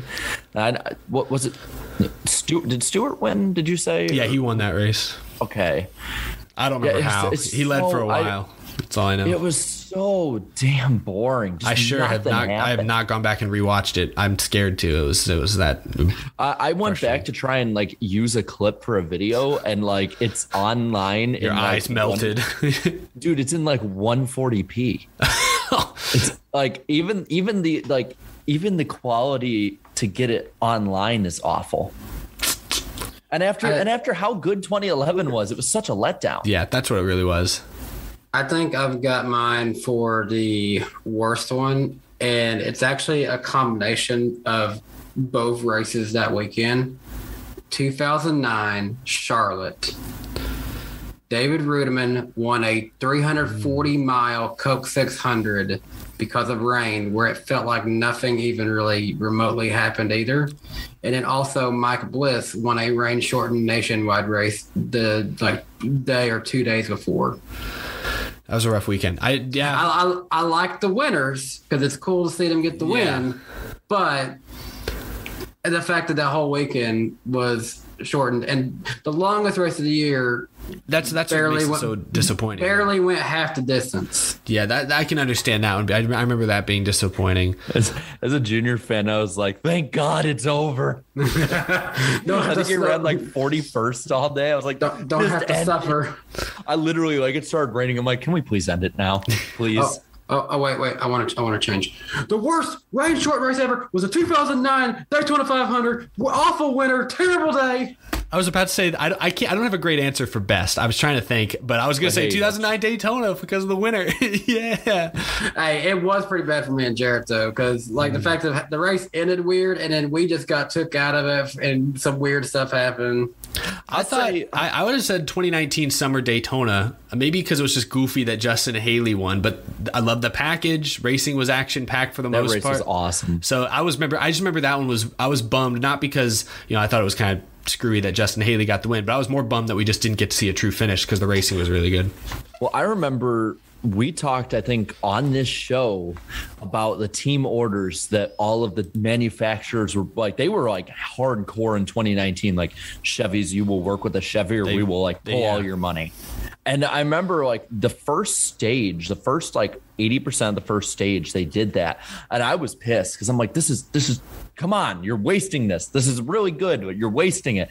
And then like the last three laps of stage one on, I remember we had like this big chat. I think it was like back when I was still like in the core, like we had like a big chat of a bunch of us. And I, and like, I think like IDK and Jet were like, wow, this is amazing. I've never seen something like this. And like me and like Dale Reynolds and a few others were like, this is how it always used to be. Like I, I literally, I remember I put in our podcast chat, I'm like, oh my God, I feel like I'm watching a race from 2005. Like it was just that race was so awesome. But I want to pick a different one because I don't want to talk about the same race the way we did about Auto Club. I will pick the 2006 3M Performance 400. I love how you remember the Uh, names of these things. I don't remember half these. Like I'm like, I, I I remember it because it was the first race I ever went to. And I went with my dad on Father's Day. I remember Dale Jr. had his throwback to his his grandfather, and then Casey Kahne had the click car. Jeff Gordon was up front, and it was like a three way fight the entire race. It was like Gordon and Kahne were fighting for the lead, and Junior was always like right with them and doing you know really well. And I always thought if that race had went to the finish, that that could have been one of the best like what like maybe you know I don't know if it'd be on par with like 2000 I believe one at Michigan when Gordon won in a really close race, but I feel like it would have been right up there with some of the best Michigan races. I mean, that it, it's just there were there were so many comers and goers. I I go back and rewatch that at least once a year because it's just such a good race, and I wish that it would have finished the last seventy one laps of it. That's a good one. I'm glad you guys had good answers because I didn't have a good answer for best. um, I, I thought Circuit of Americas this year was decent until the rain. Even well, except for the except for the Truex wreck. That was That that was that was just chaotic.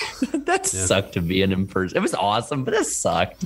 Like I just sat there getting drenched the whole damn weekend Yeah, after getting true. I- sunburnt the day before. I do remember. I wasn't bummed when they called it. I was like, yeah, probably for the best. Let's just get out of here. It's, it's funny. I still remember y'all were there getting soaked, and I was out on the boat fishing and just great weather and just listening to the race on the radio. yeah, yeah, yeah, yeah, yeah. I just remember Darian Yeah. and I both we Darian and I like last minute like um Tyler from Ted and Loose Off.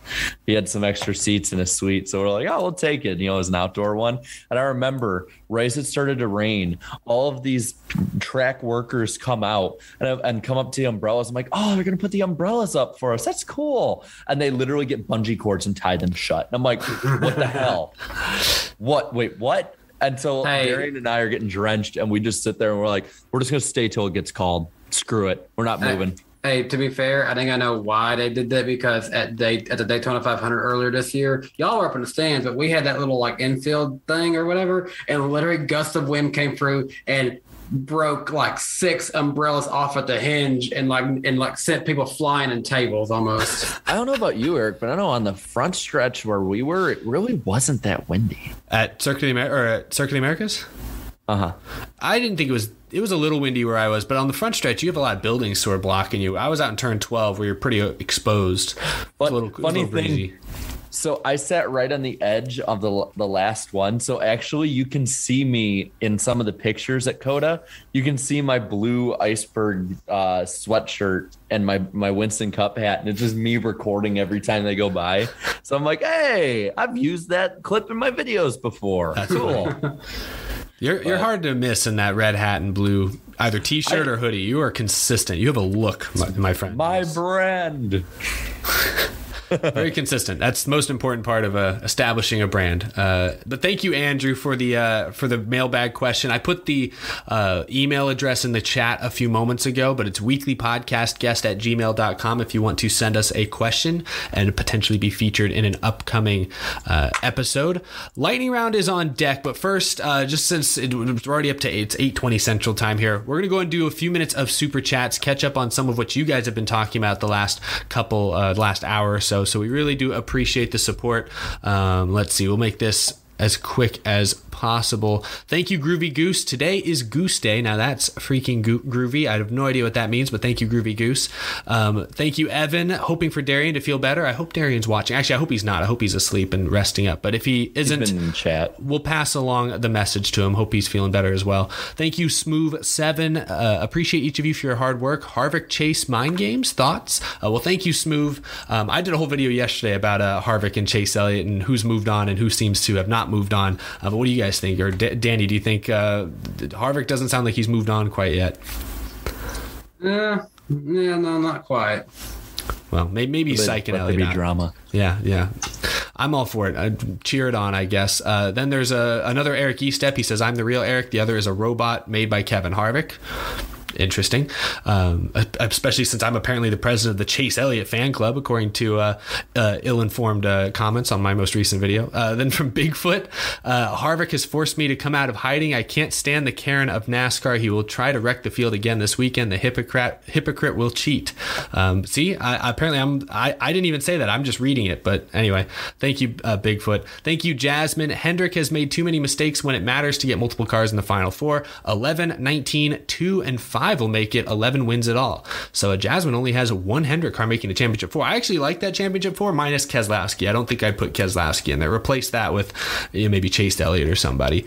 Um, thank you, Jar Jar Binks, uh, bashing Kevin Harvick, expected from this chat. Uh, Andrew, thank you for the super chat from Andrew Meyer. Uh, Kevin Harvick literally climbed over Ricky Rudd's hood to fight him one time, and he claims Chase Elliott made him the maddest he's ever been. LOL, okay then. That's a good point. Harvick maybe has a short memory. Um, thank you, Nicholas Gray. At what point does NASCAR confront Rick Ware Racing to get their drivers in check? Because I heard on door door bumper clear they were a problem all night. I mean, I, I don't think it's limited to just one race. Um, but to be fair, at Las Vegas, I think the biggest issue was the crews not tightening those lug nuts. Uh, that was the biggest issue there. Um, Preston Freels, thank you for the 20. Really appreciate the very generous super chat. This race proved that Willie Byron has the worst luck in the Cup Series. Started at the back, then drove to the lead. Then his crew screws him again. Then he drives to the front again, and then finally he gets a flat tire. Felt bad for William Byron. We talked about earlier. I thought he had maybe the best drive, best car all night long, and didn't uh, didn't get the finish to he deserved. Um, bad luck on that flat tire for sure. Thank you, Platinum Paradise. Someone tell me why Vegas got a second race with attendance and racing like that. I'd rather go back to a second New Hampshire. I will say that. I don't know how it looked on TV. Attendance was disappointing. There couldn't have been more than 30,000 people there. It was surprisingly low. It, it it looked awful. Yeah, that was the probably worst attended race I've seen this whole year. Like, oh no, Atlanta. There was an Atlanta. The second Atlanta race was bad as well. But uh, yeah, I don't know. It, it it looked like they still had COVID protocols from TV. It- they might as well. The social distancing was was very prevalent, uh, whether it was intentional or not. Thank you, Jake Baskinger. Red and black would look better than orange. Ah, there go. I, I was waiting for that. That makes sense. Go Broncos, Terry Broncos. Is that who we're supporting tonight? The, the Denver Broncos. Are a neutral team for all of us. Uh, another one from Jar Jar Binks. Uh, he wants Danny to read the super chat, but he also. Uh, he he also says something about I don't know the, the even for Jar Jar Binks it's a bit jumbled up this time. I think he's dissing Kevin Harvick, but it's hard to actually tell. Well, I, I I have no way to go in and read it, so I, that's okay. it wouldn't make much sense no matter who is reading it.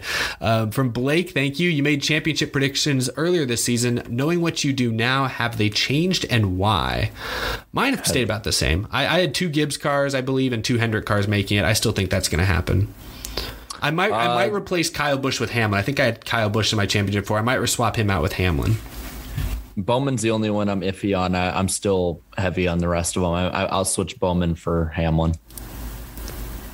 Yeah, uh, well, we'll, we definitely will address our championship predictions here in, a, in the next few weeks. Uh, from Santa Claus, Eric Boo Harvick, right to get back on the nice list. Okay. Um, Antar Das, I hope I said that right. Thank you for the super chat. Hey guys, I finished Navy boot camp in two months without internet and I missed a lot of crazy stuff, but I'm glad to say that I'm officially a sailor. Well, congratulations. Congratulations. That's incredible. happy happy sailing there, Mister Doss. Yeah, that's fantastic. Really great to hear that, and well, we're glad you have internet again. I suppose that's also, I'm sure, opened open up a whole new world of possibilities once again. Um, but thank you so much for the support and congratulations.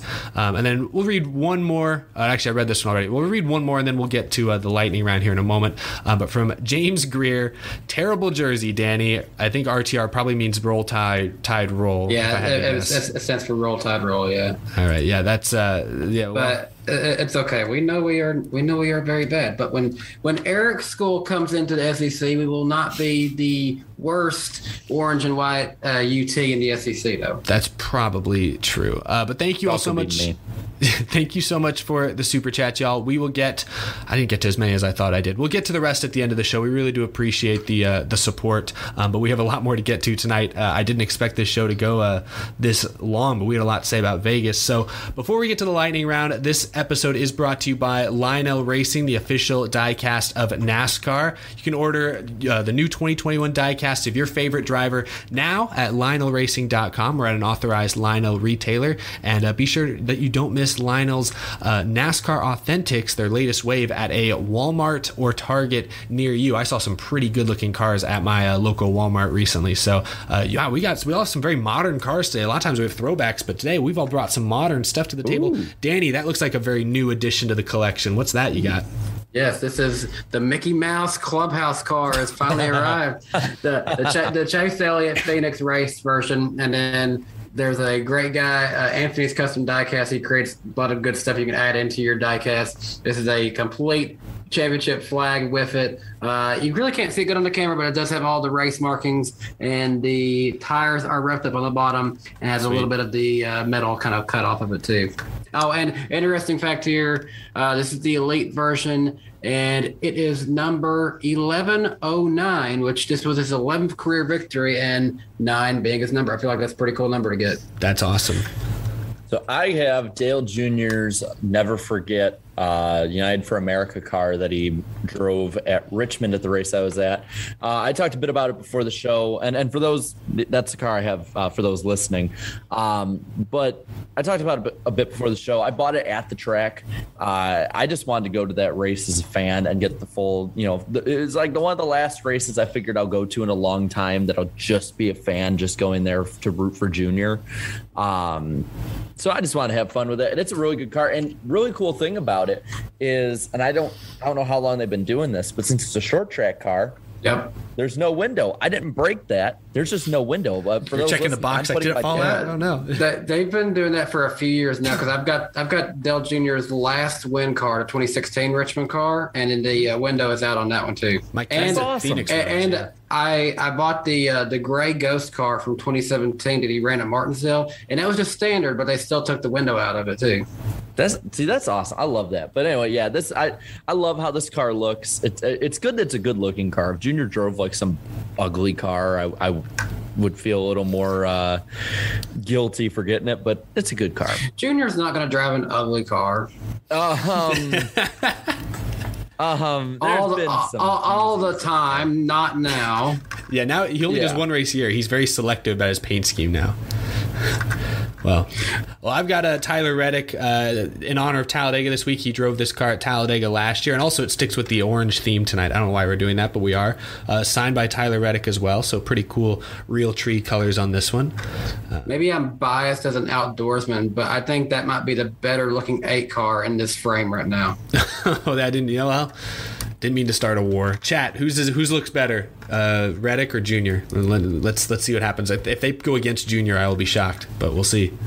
One of you guys should have had like uh, like a seven or a ten somehow, and we could have went like in a row here. I don't know if I have any seven or ten diecasts. Like I don't have any Allgaier or Danica or Almirola. I don't think I have any of their diecasts. Like not in full, not 124 scale at least. Yeah. Interesting, interesting. That'd be interesting to go through the chat, whole chat saying Junior. Of course, I shouldn't have even guessed. Yeah, to Jarrett. Well, yeah, no, that's a popularity contest. That has nothing to do with the car looking good or No, not. I, I mean, to be fair, that No, they're, they're they're they've been pretty unbiased. that car looks pretty good. I'll give I'll give you that one. Uh, it's not a competition. I say that after I clearly lose, according to the chat. Uh, but no, thank you to Lionel for sponsoring the NASCAR Weekly podcast. Jarrett, do you sense what I'm sensing? There's been a, a switch in the air, uh, uh, the shifting in the wind, if you will. Things are happening. disturbance in the force. Well, I wasn't going to say that, but but oh goodness, geez, I just came out of nowhere, just blasted you right on the microphone, Jarrett. Uh, what what's what do we got for the lightning round tonight? It's it's packed. oh Oh, yeah. And it's the lightning round. I, I, I pick up where Darian's, you know, leaving off a little bit tonight. Uh, so NASCAR now has a Discord server. I can't actually Wait. do that that long. That's Slipknot content. Did you did you actually blow your mic out like Darian does? You sound a little quieter now. Hold on a second. Does he? Is it just me, Danny, or does he sound a little quieter? He sounds a little quieter. All right, how about now? It's still quiet. yeah, you're you're you're blown out, buddy. How about now? You're blown out. It's getting quieter, I think. Oh, oh, hold on. It switched my mics. Oh, th- that'll do it. He's gonna come back super loud, like. "Ah!" All right. Any, uh, is that any better? Uh, not really. All right, I'll talk up like this. That, that that was actually better for some reason. Anyway, uh, NASCAR now has Discord server. They do. Uh, and It was. Yeah, it's been interesting. Oh yeah, it's interesting. Uh, Daniel Hemric will be driving the number eleven car for Kaulig next year. Yeah. Uh, and then this this is one, you know, just because it was just comments, I do not think it was that big a deal to put on. Uh, but I think it should be something that's that's put out there. Toyota's David Wilson does believe that TRD and all the other manufacturers are currently behind in terms of the next gen car. He did add though that he expected that to happen. Uh, and then this one kind of goes, you know, for this weekend here, A few driver changes. Justin Haley's going to run the Cup race for Kaulig this weekend. Allgaier will be driving the 77 Brandt car, which is a very good looking car. Uh, Josh Berry is once again going to be in the one car as well this weekend for uh, Michael. And that I feel like at that point, we just might as well assume that. Uh, Kurt Busch put together an initiative for Breast Cancer Awareness Month. It's going to see the drivers all have pink window nets for the Charlotte Roval race. And I got to say, with Alex Bowman's scheme for that race, like that's going to pop on Yeah. that car. That looks pretty good too, especially against the black monster car. Uh, Dale Jr. will be driving Ron Bouchard's number 47 around Talladega for a ceremonial lap to celebrate the 40 year anniversary of his upset win. Cool. So that's that's pretty cool. Uh, GMS also is going to be announcing their driver lineup this Friday, October 1st. This is reported by Michael Carey, friend of the show. And they've been hyping this up, so there's got to be something in there. Josh Berry. Uh, I don't. I don't know anything. I'm just throwing something out there. He he always seems to be the one that people plug into cars. So, uh, Him or Matt DiBenedetto? Yeah. Uh, Denny Hamlin said in Racing Spaces that uh, about the next gen car, this is an entirely new or an entirely different machine. There will certainly be some more wrecks, uh, no question. He also talked about the car's driving ability is just completely different than the Sims, and that practice is essential for this car. Gonna have to update those sims fast then, because with not much practice next year, that's where everything's gonna happen. Uh, Jimmie Johnson says it's currently looking good for him to run the Indy 500 next year, according to Adam Stern. Also, uh, Emplemon, who I got to meet at Daytona, and pretty cool you were guy. starstruck, I Um, could tell. Oh, totally. uh, he's going to be releasing an hour long Talladega video this weekend, so that's going to be pretty badass. And then this one, just because I'm a blind fan who obviously has no way of. Uh, no way of giving something up. Well, the Chicago Bears have signed a uh, an agreement this week for an entire Arlington Park land parcel in the village of Arlington Heights for their new stadium, according to Adam Schefter, which means that they're much less likely to move to Joliet in the currently vacant Chicagoland Speedway, and that my unfounded belief that one day they'll return can continue on. That's that's amazing. I never thought we'd be quoting Adam Schefter on uh, the NASCAR Weekly podcast, but lo and behold, here we are. Jarrett, try unplugging your mic and, and plugging it back in. Let's see if that makes it any better. That that would work for Darian. I felt Yeah. like. Always, when in doubt, turn it on and back off again. Oh, I thought it was neat. Hold on. Well, uh, and while he's sorting that out, uh, we do have to thank our other sponsor, of course, Forney Industries. We're all wearing orange tonight, but Forney is all about that green, that beautiful green logo. Forney offers a full line of welding and plasma cutting machines, metalworking, accessories, and a whole lot more. For do it yourselfers or if you're a professional uh, metal worker, Forney has everything you need for your next project. Uh, shop Forney's top of the line products at forneyind.com. That link is down in the description below, or check them out at an authorized Forney dealer near you. Look for that green Forney logo. Bless you, Danny. And uh, Jarrett, is is the mic uh, plugged back in? Yes, it is, but it probably doesn't sound any good. No, Does that's it? there you go. You're louder. There you go. Yeah. Yeah. Did, did you hear me mute? uh, Did you hear me sneeze? I thought I was muted. No, you I, muted. I saw you sneeze. I, I knew Oh, you okay. muted. Yeah. Okay. Okay. Um, but yeah, next up, um, th- thank you everyone for uh, for the support. We will get to the rest of the super chats at the very end of the show. Next up, we have a, a one other small story I feel like we can talk about before we get into predictions because that's really all we have left is Talladega. I mean, Las Vegas. Let's just let's bury that race. It's kind of gone and forgotten. We'll talk about Talladega. But um, speaking of practice, we know that the well, we don't know for sure, but it sounds like the Cup Series is going to get some form of practice back next season. But the Xfinity and possibly the Truck Series, it sounds like we'll get much less practice even than the Cup cars. Uh, from door bumper This- clear this week. Oh, what, Danny? The the series that needs it more is the one being hurt. Yeah. So according to Door Bumper Clear, at least they say, and they say a lot of things, and some of it turns out to be true. Other times it fizzles away. But you know, they said that it looks like practice will only be at eight Xfinity races in 2022 out of I think 33, 32, 33, however many are on their schedule. 33 at least if it's the same as this year. Something I like think. that. I Uh, think I, somewhere in that range. but only eight. That's basically what the Cup Series has gotten this year. They've had practice at about eight races, basically all the new road courses, and I think Phoenix is going to have them have practice in a couple weeks. But uh, I don't know. What do you guys make of that? If, assuming it turns out to be true, which I can believe it, I think that's very likely. Is this? Danny already kind of said it, but Jarrett, do you think this is good or is this troubling? I, I don't like this just because I think there's, you know, if not this year, because I think whatever they do next year is going to set the precedent. Um, I, I think that if they do eight, that when we have a big driver turnover in the Xfinity series, which I think is coming pretty soon, because a lot of these drivers either are going to fizzle out or going to go to Cup or whatever. Uh, I think you're really going to see it affect the racing product a lot. I think you're you're going to see a lot of of inexperienced drivers making way worse mistakes than they already would have made, uh, and I, I I just think overall long term, I think it's going to. I think having less practice, having less seat time for a lot of younger drivers in these lower series is going to hurt the series overall long term. And you're going to just see a lot more sloppy, bad, inexperienced racing because of this. Yeah, it'd be a continuation of what has already sort of been that trend, I think, a little bit.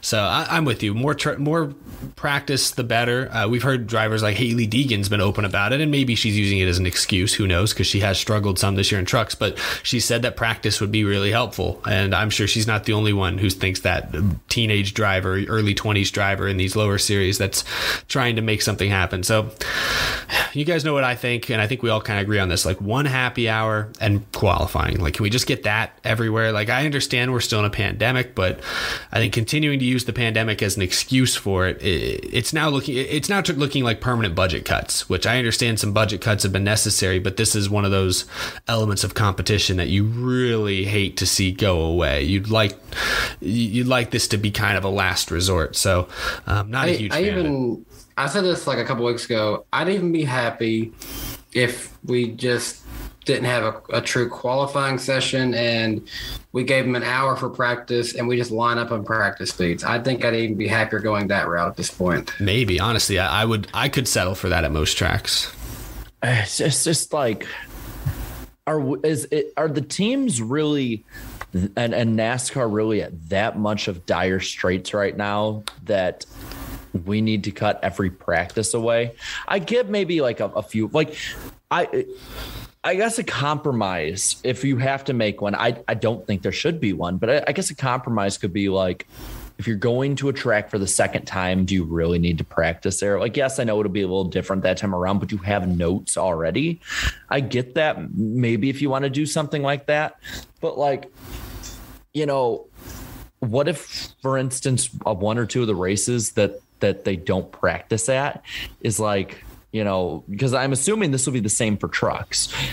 What if like one of the ones that trucks don't practice at is like one of the dirt tracks? And all of a sudden you're like going back to Knoxville and they don't practice. and now you're having basically the same crap show you had last year. I just it's I mean- gonna it's gonna lead to more crashes, sloppier racing. I, I don't like this at all. Yeah.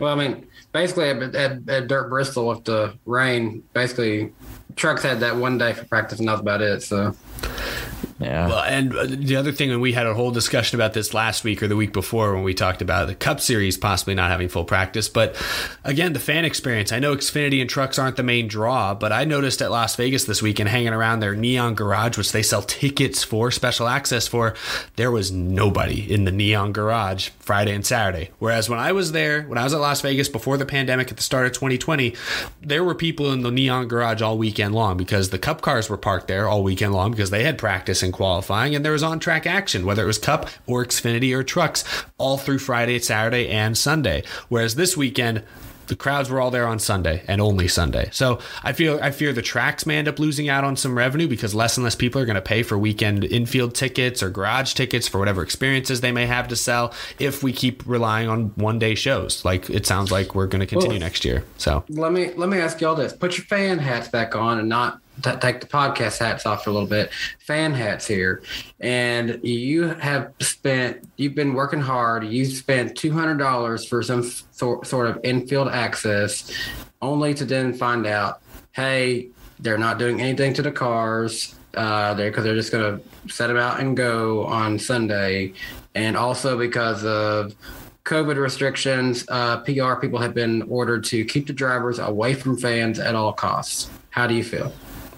It's, it's obviously not as worth it. You know, it's just it's not. You know. I, I might as well just sit, go, be outside the track and sit in the stands after about 20 or 30 minutes. Exactly. Yeah, I like. Uh, yeah, no, I, there's not really anything else to add that we haven't said already in the last couple weeks. It's it's frustrating because at this point, and I saw someone. Uh, yeah, we had a super chat from Scott McNew, our fact checker, of course, and this is a true fact. Um, well, he says it's his opinion, but it's also true. F1, IndyCar, and ARCA, if they're able to have practice and qualifying, then surely NASCAR can too. Just saying. And ARCA, that's what I mean. ARCA It- can have They're blaming COVID, but I don't think the, the if if they're really worried about COVID spreading during practice, they wouldn't have practice anywhere. They would have canceled all practices. If if you ask me, so to me, it's a budget thing. It's they don't want. I think Cup teams, if you can afford a ten million dollar charter, you can afford a, a day of practice. I think it's more more truck and Xfinity teams. The disparity between the top programs and the bottom programs in those series is such Yeah. that a day of practice, a day of qualifying for a small team like Reaume Brothers or something, or Jordan Anderson Racing, that makes a difference. That hits them somewhere. You, they feel that, and I think that's, you know, that's that's sort of what they're they're weighing it against at this point. And listen to this. I don't know, you know, really what the sponsorship level was. I'm not really familiar with it, but Speedway Anywhere in chat says, as a sponsor, Bayley Currey, I wasted a few bucks. Is how he feels. Yeah, yeah, like less track time, less time on track, less time in front of the fans, time. less time on TV. Fox and NBC have said that they like having qualifying for TV, and they don't That's have it. what I, so uh, okay so fox and nbc have been like adamant about practice time and this is what i don't get is like okay so we thought for the longest time you know well you know tv providers want this so they'll get it they get this that's the excuse we're always given. But now nascar basically tells them yeah by the way that two to three days in a weekend like you can suck it you don't need that anymore. Or you can you can cut like 90% of it. It's like i'm sorry but it's at this moment I actually do want the TV providers to like put their foot down and be like, no, this is how it's got to be. This is what we're doing. But Like, but, uh, but also like, what are they going to do? Just not show NASCAR? I don't know Maybe exactly. maybe that's where the where the LA Coliseum came from. That was a trade off. That was a favor to Fox. I don't know. Well, eh, remember it was uh, uh, Bob Leavine was basically just saying like one of the things ultimately made him just want to get out of it was the fact that hey, team owners basically had no say in Dirt Bristol. He basically said it was either practice or it was Dirt Bristol. So I, I, I bet they did the same thing with uh, the LA Coliseum Clash, which, you know, I think fans are excited about that, but I'd also be very excited and very thankful if we got normal practice and qualifying back. Just one, one per series every week. Can we just do that? Just one, not three. One hour. Just one. one hour. Please. we like watching cars practicing. I know it's it's crazy to hear that racing fans like seeing cars run on track. I, I don't know. I don't understand. It's it's a novel concept. I, don't. I want to see Cody Ware randomly at first during the opening stage of the practice. Two cars have been out on track in qualifying. Cody Ware is P1, top of the pile. Not last. Yeah. Yeah. I'm sorry, I don't. We don't need to pick on Cody Ware, but yeah, it's, it's the It, opposite. it, it, it was it was just yeah. It, it was, we can't pick. it was We're not going to pick on Joey Gase this week. We We're hoping he's he's able to fully recover. So we got to talk about somebody else. And you and you can never do, say anything bad about Josh Bilicki. No, no, no. Jo- no yeah, Josh Bilicki's pretty good. Who was it? Uh, I don't remember who it was. Somebody put a poll out. Kyle Busch was over the radio, like cursing out these darn Rick Ware cars. He like said something really like aggressive on the radio, and somebody put a poll in the replies. It might have been Denny Delivers actually put a poll like, "Who do you think he's talking about?" And it was like Joey Gase, Gary Garrett Smithley, or, or Josh Bilicki, or whoever. And I think like Hey. everybody voted like Garrett Smithley or something. Like it was crazy. Uh, on the subject of Josh Bilicki, can we take a moment to acknowledge how great his car is this weekend? Uh, which what is it? What's he rocking this weekend? Wait, I don't know. He's isn't, isn't, isn't this the weekend he's got the uh, Smokey and the Bandit car? Oh, is it? Oh, yeah. I saw And- that and I'm like, damn, that looks good. yeah. And he also was it this year or last year that he switched the number to twenty eight. He, is he doing that again this weekend? No, no, no, no. It was just last year. Yeah, it's, it's, it's it's the fifty two, and it's supposed to look like the old uh, Smokey uh, and the Bandit Trans Am. Well, I know earlier this year he did. I think it was him. He did the uh, Davey Allison. Yeah, it, was it was yeah. in, it was in the spring. I couldn't remember if it was in the spring or the fall last year. Yeah. Yeah. Well, that's exciting. Good looking car. Good stuff. Well, speaking of Talladega, we got that this weekend. Yeah, I think we can move on. We got uh picks. That's about all we have left to do Uh, tonight. I've got Darian's win picks lined up as well, so he Okay, may not be And- physically with us, but he's around. And we have somebody uh, playing the guest role, so we got everything set up tonight. And and Jarrett's going to Talladega, and I was I was debating. I we have decided last second to not go this year. Hopefully Darian's there as well. He's planning to be there. Hopefully he's feeling good enough to go. But uh, yeah, so we'll have people on the ground. Are you excited, Jarrett? Are you are you hyped? Are you pumped? It's pumped? Talladega. What do you think? I'm excited. I mean, yeah. it's, it's Talladega. I, guess, I mean, it's it's only like you know a really really good racetrack that puts on great action and has like a great culture and you know really fun. Like it's it's Too, too many Home Alabama. too many great Junior Nation memories there. Oh yes. Oh, someone me in the back. chat literally just said Talladega on cue. Talladega. Yeah. Talladega. oh my gosh. Tal- I like Talladega better. Oh my goodness. All right. Uh, well, the cup race, everyone's going to get to watch the cup race on TV at the very least because it's on NBC Sunday afternoon. Uh, I don't think we've updated the times here on the chart, but it's it's Sunday afternoon uh, Oh, on Sunday. NBC and MRN. I forgot to update the days again. We're good at 2 p.m. Eastern time. Uh, the Xfinity race, uh, the Xfinity race is Saturday at 4:30 p.m. Eastern time. That's on NBCSN. The truck race is on FS1. That is also Saturday. It's a double header. They their race begins at 1 Eastern. So I kind of went backwards there, but we've got trucks at 1 Eastern on Saturday, Xfinity 4:30 Eastern on Saturday, then Cup is at 2 on Sunday. Big NBC boys and I- girls. I hope the Xfinity race doesn't have too many red flags because that's kind of light, honestly, for for this time of year. It'll be they'll be pushing. Well, let's hope first. Let's hope the truck race doesn't have any big red flags to delay the start of the Xfinity race, and then yeah, honestly, I, I, I'm going to be concerned for darkness on the Xfinity race, low key. Uh, well, wouldn't wouldn't be the first time we were racing against the dark this year, but uh, weather looks pretty good. A 15% chance of rain on Saturday, so hopefully that's not a concern. 25% chance on Sunday. High both days is in the low to mid 80s, so um, should be decent weather for Alabama in uh, late September, early October. I guess. I guess we're now going to officially be in October come race time. So good stuff. Good stuff. Um, we don't have Darian's betting odds this week because Darian obviously is not here, so we don't have him to blow out the microphone. Uh, but Random next week. number converter. We'll do that. How Yeah, about that? honestly, that's look- best bet at, at Talladega, quite honestly. Um, but the pick points have not changed much in recent weeks. Uh, Jarrett still has a lead, comfortable lead. I'm 38 points behind him.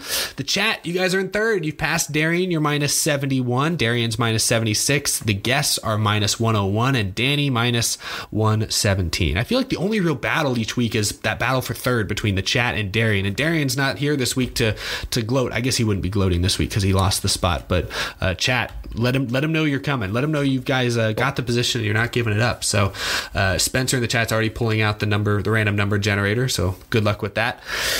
Let's kick things off. Uh, we'll start with trucks, I guess. Uh, who wants to start us off? Who's going to win the truck race on Saturday?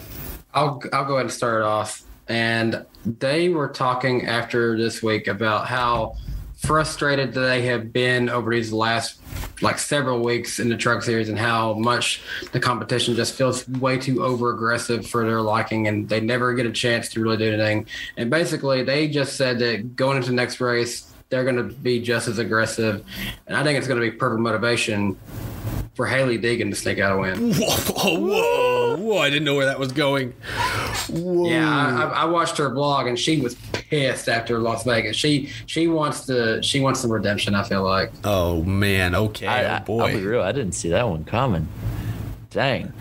Well, I'm gonna go with a guy who, who's run up front. He's been in contention late, had wins maybe taken away from him by uh, the rule book late in these Talladega races. I'm not a huge fan of this guy. I honestly think maybe this is sacrilegious to say. I think he's kind of overrated, uh, but he's a Truck Series veteran. Johnny Sauter. I think Johnny Sauter wins this weekend. See, I, I like uh, the Thorsport connection, but I'm going to have one of his teammates win this weekend. I'm going to go with Grant Enfinger. I, I think that he's been, for the most part, aside from Good- Jordan That's a good Anderson, pick, actually. I, I didn't think about it. I forget that he's in the 98 this weekend. I like that. Aside from Jordan Anderson, he's probably been the most consistent driver. Aside from at the Jordan super Anderson, speedways. it's just funny to say because he has finished second twice in two years. yeah, I mean he's he's he's a very good uh, super speedway driver. But I'm gonna go with I'm gonna go with Enfinger on this one. I was I was literally like Enfinger, Rhodes, or Jordan Anderson. If is is Jordan racing in? the He's doing both. weekend? He's running both the truck Oh, and the Xfinity race as a driver, so that'll be something. Nice, Yeah. nice. Well, that's that's a very good Xfinity car. We've we've learned the That's past very- couple weeks. Very true. I, I was I was between Rhodes, Jordan Anderson, or Enfinger. I'm gonna go with Enfinger on this one. I think uh, I, I think we need to keep the trend going of drivers who are not in the playoffs winning these races in, in any series. So Enfinger's my pick. Our guest pick, uh, TVP83. I don't know if he's watching tonight, but friend of the channel. Um, he's picking John Hunter Nemechek to win, and uh, so is Darian. He is picking John Hunter Nemechek to win. But I like that the rest of us pick non-playoff drivers. I think that's kind of interesting that uh, we went that route. But let's move on to the ex- oh, oh, the, chat. I'm so sorry. The chat. Yes. The chat has said a lot of Enfinger. I have seen a lot of Deegan, Enfinger. and Jordan Anderson. Going back to what you said about us picking mostly uh, got people out of the playoffs, I feel like the truck race at Talladega is the one that more often not has someone not in the playoffs win it. Yeah. And mostly because the playoff field is so much smaller at this point. Now I don't know about the recent ones, but I saw a lot of Jordan Anderson early. I still see a good amount, but I also see a lot of Enfingers. It's mostly Enfinger, Deegan, and Anderson. A couple for Creed, and that's about. Uh, it might be Anderson. I think it's Jordan Anderson. I see three in a row for Jordan from three different people. Let's And then a give it fourth to one. him. Yeah, Let's right. give Finished- Jordan. He's finished second at Daytona twice in a row, so Yeah, all right. All right. Well, sorry, Chad. I did not mean to, to skip past you. I was watching that the whole time, and so in the back of my head, I figured we'd already announced the chat pick. You're you're keeping Darian's streak going. Yeah, of course. No, I know it had to happen once tonight. Skip something. Yeah. he is here in spirit. Hey, we're racing fans. We like to move fast. I'm always looking to whoo, cut corners. You know what I mean? Fast. Um, I'm speed. Uh, next up is the Xfinity race. Uh, we'll go in the same order if that's okay. Danny, who's your pick to win the Xfinity race? Well, go ahead and answer this question because I'm sure D- Darian would ask it if he was here. Ty Gibbs is not in the Xfinity race this weekend, and I am going to go to 54 car though. John Hunter Nemechek is who I have for the Xfinity series. That's pretty delicious. Oh, that's right. Yeah. This was this was one of the races he's running. I'm double checking one thing on the entry list just to make sure. Okay. Uh you got a lot of y'all went with him in for, for your truck pick, surprisingly, but I think his Xfinity car is more competitive. He'll have already gotten some track time in the day. I think Jordan Anderson wins the Xfinity race. I'm going with Jordan. Why not? Nice. Really going out on a limb on this one. I am not. I'm gonna I, stick with. I, I know who you're picking. I'm sticking with Kaulig. Um, I was hoping we would all just not pick Kaulig and it'd be a big meme. I'm going. I'm. I'm going. come on for the Haley. for the memes. Oh, come on, Derek, for the memes. Pick I. I. I got. pick I Riley gotta go. Herbst. Pick Good old. I, I'll tell you what. I do think he'll be competitive. Pick Sam Mayer. He's got to finish one of these races at some point, right? You know. Damn, your brutal streak keeps going. wow. I didn't think he was. I didn't think you were gonna do it tonight. Man, Wow. that's wow. I thought you were a Sam Mayer fan. I am. I am. It's just painful that he can't. He's always got something going wrong in these races, You man. get, Tell him that when he's here next time. Hey Sam, hey Sam, why can't you finish the race? I mean, it's not always his fault, but man, Bristol was brutal. All right, uh, Eric, who's Darian picking? Oh yeah, I totally forgot. I was I, now this time I skipped them. I was looking at the chat and I was gonna. We'll get the cup ones right. right, well, our our guest, uh, I saw him in the chat earlier. He's going with Justin Haley, and uh, Darian's keeping it with Kaulig, but he's shifting over to AJ Allmendinger. I'm surprised that none of you guys got one for Allmendinger. He was one of them I was thinking about. I, I, I thought about going Haley, but I, I don't know. Uh, anyone who seems to get in that 54 car, aside from Ty Dillon, is good. I think the They're, chat. they're, they're, they're going Haley. yeah, they seem pretty clearly towards uh, Justin Haley on this one. I'll put that down. Ha- Haley looks like he's the favorite. All right. I, I would, if I was Vegas, he'd be the favorite. That's for sure. Alrighty, so, So- now we're moving to the cup race. We've got our. Uh, we'll start with our who's gonna suck pick. Uh, you got your random number gener- generator ready, Jarrett? Oh, I, I, I, Oh, you're I already kidding. have my suck pick Oh, ready. Okay, well, you, then go first. You, you go first. I want to hear it. I'll go first. Sons. All right, Kyle Larson. Kyle Okay. Larson's gonna suck. Yeah. Uh, When has he ever done good at Talladega? yeah, and the, the qu- I think the question is: Is it going to be mechanical failure, crash, or flip? He's done all. Uh, he has. Jack of all So- trades. Yeah, master of none. All at the, Uh, uh, all the same trick. All the same trick. Yeah, so I'm going. I'm going Kyle Larson on this one. As weird as it sounds to say that. How can I argue? I'm going the same thing. Larson, Larson just flat out does not do good at He this place. sucks at Talladega. I, I don't want to go with the same. I'll see if I can pick somebody different. But yeah, Larson's the obvious one because you expect him to win almost every or contend everywhere he I, goes. I mean, uh, I, Eric just it was either him or Truex for me. So I'm gonna go. I'll go Kyle Busch. I still I remember back to was it 2014. I remember the desperation in his voice when he got caught up in a crash on the back straightaway in this race. Got eliminated from the playoffs in the round of 12, and he goes, he choked up over the mic and goes, "We're we're done. That's it. We're done." I remember that. That echoed in my mind for years because it was just Yeah. I'd never heard Kyle. He hadn't won a championship at that point. And I thought, oh, this guy, it's just never going to happen. It's obviously happened since then. So I'll go Kyle Busch. Why not? Um, the chat. Uh, uh, chat seems like they might be leaning Larson, although it's starting to get a little more varied. So I'm not sure. There's I'm a not lot of Harvick in there. Even Yeah. Kevin Harvick thinks he's gonna suck. Darian did not give a uh, suck or dark horse. Um, uh, TVP said Kyle Busch to suck for Cup. Um, so we do have another Kyle Busch. I'm, I'm, I'm glad that for the most part we're pretty unified on who we think will suck. Yeah, GN has the full quote. We're done. We're absolutely killed. I forgot he said that we're killed. That was one of the earliest. One of the early. He actually meant it in that case. Yeah, he's got the full quote for me. He said the line. the line. Uh, see a few for Harvick. Actually, there's a good number for Harvick, but I'm not sure. I mean, it's very, it's quite varied. I don't know who to pick for the chat. Hey, we got some Rick Ware numbers in there. it's funny they come in back to back, 51 and 52. That's impressive. There's a lot. It's like I think it's between Larson and Harvick, and then of course we got T Pain.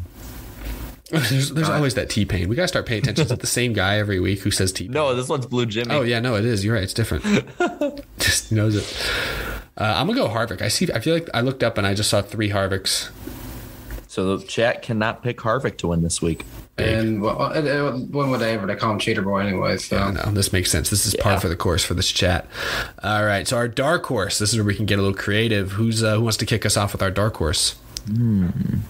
I actually didn't think about this one, so I'm, Uh, he was looking like he could win this last year, Matt DiBenedetto. Mm, I like it. I like that pick. I I didn't think about this one either. I really thought only about my win pick. It's Talladega. Who do you who who do we want? I, I'll say.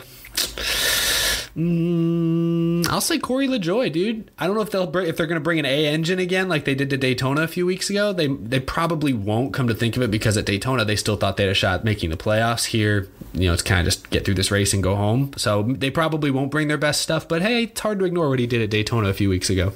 He's a damn good driver at these super speedways. Um, I picked this guy to win last time we were at Talladega. I, I he's I think he's proven that he has the ability to be up front, but almost never closes it out except for the past time at Daytona. He finished second. I'm gonna go Bubba Wallace as my dark horse pick. I can't.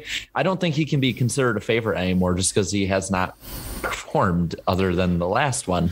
No, he's a, he's a dark horse everywhere, even at the super speedways. I think at this point, a lot in the Yeah. chat are leaning towards DiBenedetto. Although now I'm seeing some Bubbas and McDowell shift in there as well. Um, Darian again didn't give a pick. Justin Haley, is he? Oh yeah, he is racing today. Justin Haley's the underdog pick from Yep. our, our guest. That's actually a pretty good the, pick. the, the 77 Brant car. No, it's Allgaier. Allgaier's in the 77. Haley's in the Kaulig Oh. car. Oh wait, sorry. Yeah, I'm getting all mixed up. No, you're good, Yes, you're Allgaier is in the race. Yeah, Allgaier. I saw a couple for Allgaier as the underdog as well. Um, I, I feel like Matt Matty D is leading the way because I see a good number of twenty. It's, it's tough when they pick Matt DiBenedetto because there's like five different things they can call him. You'll see Dibby, you'll see Matty D, you'll see Matt DiBenedetto, you'll see just twenty one, you'll They're see. picking with their hearts right now, not their minds. well, Matt DiBenedetto's been good Kidding. here I'm before. kidding. What if- I know it's like he's I'm like, how's he gonna lose it this time? yeah, You know, like last time Yeah. he kind of he, he lost it. Like last year, this race he lost on like a technicality. yeah. The other one he lost because of a stupid decision. There's a the good few question- for uh, Erik Jones as well. I will I will give him a shout out. The question is how will he lose, not who will he lose to, but it's always Denny Hamlin. Honestly, every- once I said Matt DiBenedetto, they like now they're picking almost everyone but Matt Ed. So now I don't know, but uh, I just just for the sake of moving on, I'd say give them Matt DiBenedetto. They're probably not going to pick him to win. So Yeah. I think Give him that's, Matty D. I think that's fair. This pick doesn't really matter anyway. So. Yeah, So they can't pick Harvick or DiBenedetto. cool. So finally, the most important part of the show: who's going to win? Who's going to win? As Jar- uh, you were about to do it, Jared, I, I saw you, but I didn't want you to blow your mic out again. Who's going to win? Who's gonna win? Who's going to win at Talladega Super Speedway? Oh man, that was bad. That was bad. That was rough. Um, who's kicking us off? Screw it. Uh, I'll even, go, even Scott McNew's get in on it. uh, screw it. I'll go first on this one. He had that Uh, super chat dude- loaded up. He was waiting. He was like ready to hit send, ready to hit send, hit, hit send. I'll go. I'll go. I'll go first on this one. Um, I think this guy he he's pretty consistent at at well these tracks in general. Uh, this year he's been better off than he normally has, even at the super speedways. Uh, he, he has good enough equipment to win. He has a history of winning at Talladega. I'm going Ryan Blaney. I win. I didn't actually think I was going to take your pick. wow. I broke him. It's Talladega. I got to pick somebody else. I got to do something. I think I think I've done this. I think I've done this to someone once for like the last ten or eleven of these. Like it's only, it happened to me once. Eric took my pick, and then ever since I've just cursed everybody else with mine. Eric, do you need a shoulder to cry on? no. I'm gonna cry on this trophy this weekend when Brad Keselowski wins at Talladega. He's won this race in clutch situations in the past. Penske's Very- great. Very bold to predict a season sweep. He's going for it. Hasn't happened since 07. He's gonna do it. I'm telling you, he's gonna do it. Damn it. Brad Keselowski. Uh, I'm not picking a playoff driver to win this weekend. I am actually going to say Ricky Stenhouse Jr. gets his third career win. Danny's swinging for the fences, even though Stenhouse has good hair. Danny, how we said- broke him. Very bold of you, Eric, to pick Brad Keselowski. Meanwhile, Ricky Stenhouse Jr. I mean, it's fun. It's all. Uh, I, I- I just don't see a driver sweeping as all. So All right, who Darian pick? Uh, start looking at the chat. Sorry, I don't have. Dar- Darian's got uh, Reddick winning. what the? What are these picks? Reddick? Yeah. What? Why Reddick? Did I read that correctly? Does that? Yeah, that's R E D Red Dick. Yes, that is Tyler Reddick. Don't say don't don't say that so slow, Eric. No, I was just making sure you understood me. You heard me clearly. Uh, meanwhile, uh, TVP, our guest, has Ryan Blaney as well. So Smart man. definitely. Bla- Blaney would have been my pick. Let the record mean- show.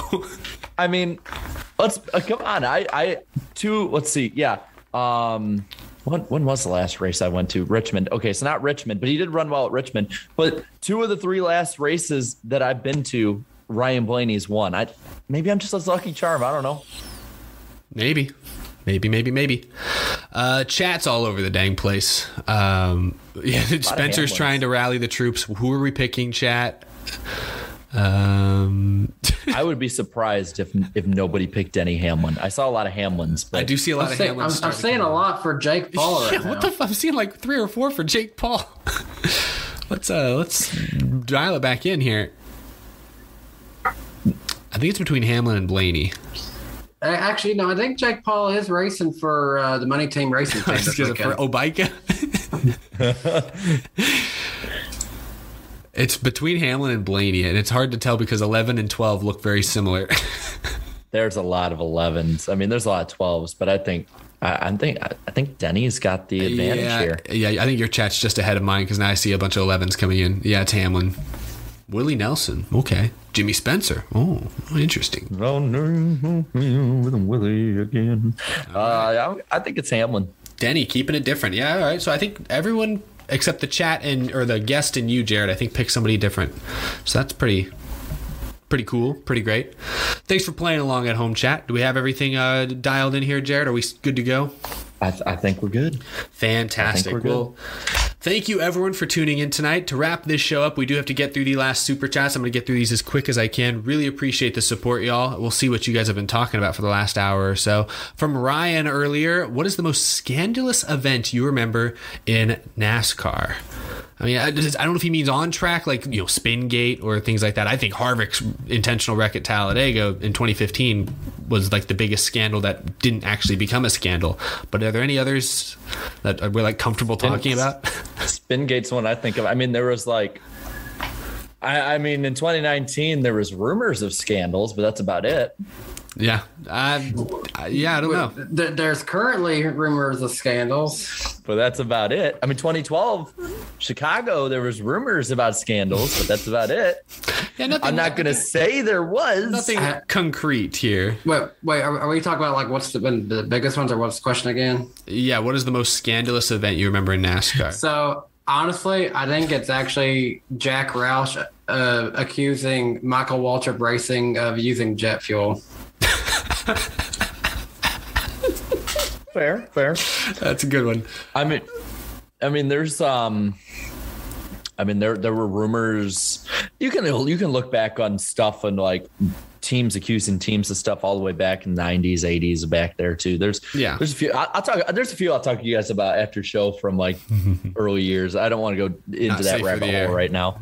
No, I just don't want to go into the rabbit hole right now, or we'll be here forever. Gotcha. Uh, we'll get back to the super chats from Hot Piss again. Uh, this is he says hot take from Hot Piss: the Rick Ware cars are on track just to create cautions in boring races.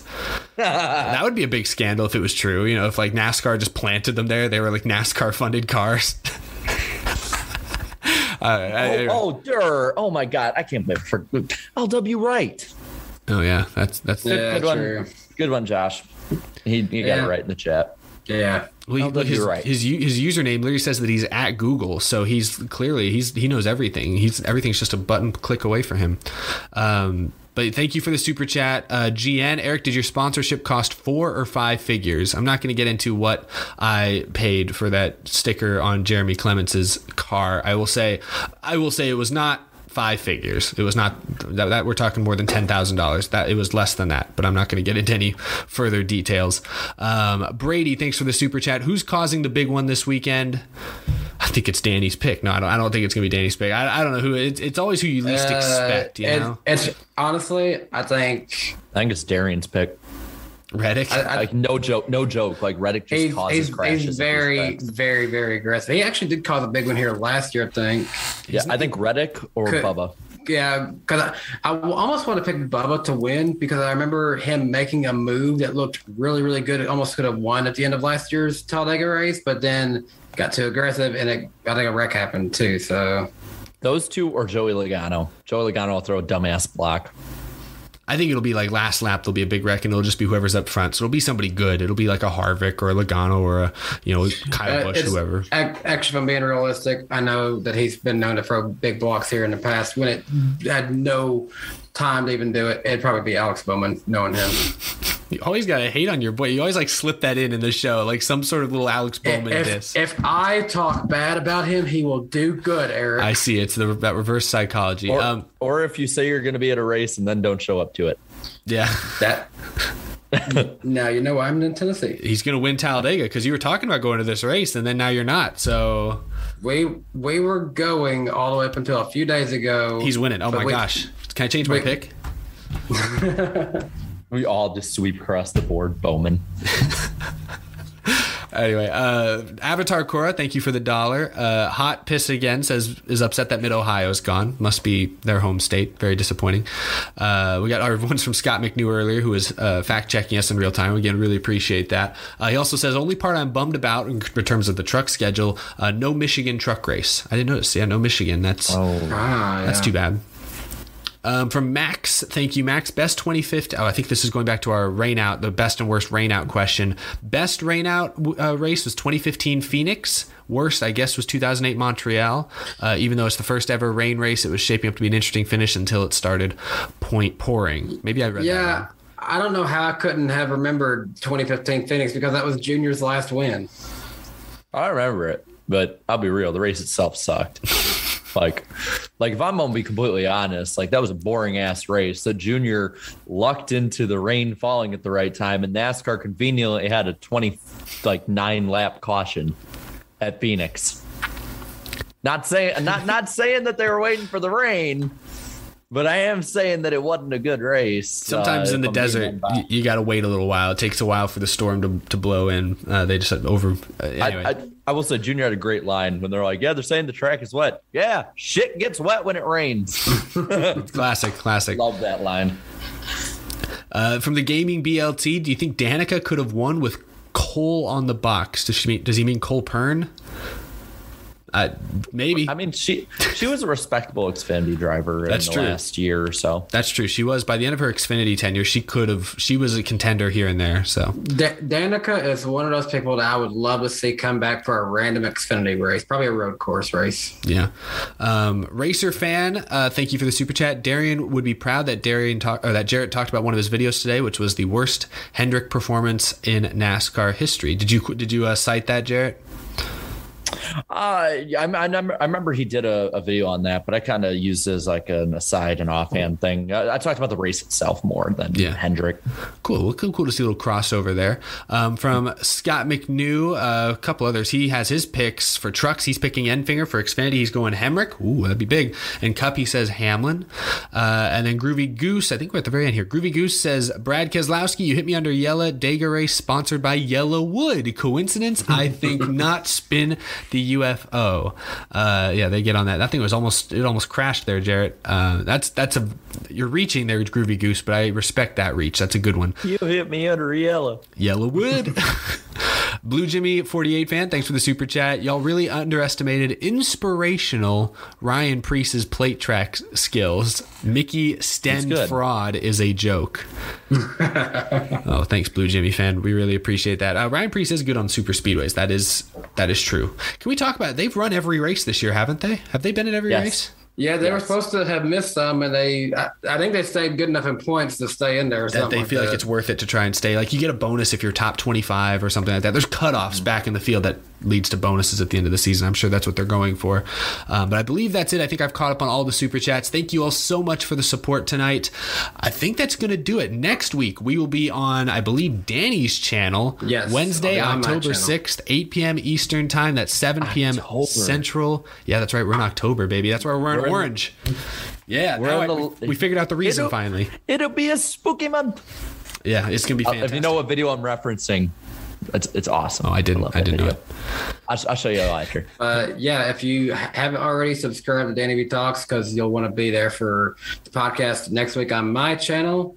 And uh, if you want to come over tomorrow night, me and Claudia are doing another race watch along for the first time in a long time. We're watching the 2017 Geico 500 from Talladega. Don't worry about spoilers or not because that was the first race that me and Claudia attended at Talladega. So come on out and join us for that. Awesome stuff. Y'all have to tune in as well. But that's going to do it for tonight's show. Thank you all so much for watching. Be sure to subscribe to all of the hosts. Oh my gosh, all, all their links are down in the description below, uh, and Darian's as well. Hopefully, Darian's feeling better. Hopefully, you guys get to see him at Talladega this weekend with Jarrett. Should be a great time. Uh, you have the Dale call ready. Oh, fantastic stuff. All right. Thank you all. I don't even know where's my buttons at. I've lost my buttons. Okay. Thank you all so much for tuning in. Play us out, Jarrett. Let's see if this even gets picked up. Ah, I started to. It did for a second. Almost. Bye, everyone. Thanks for watching.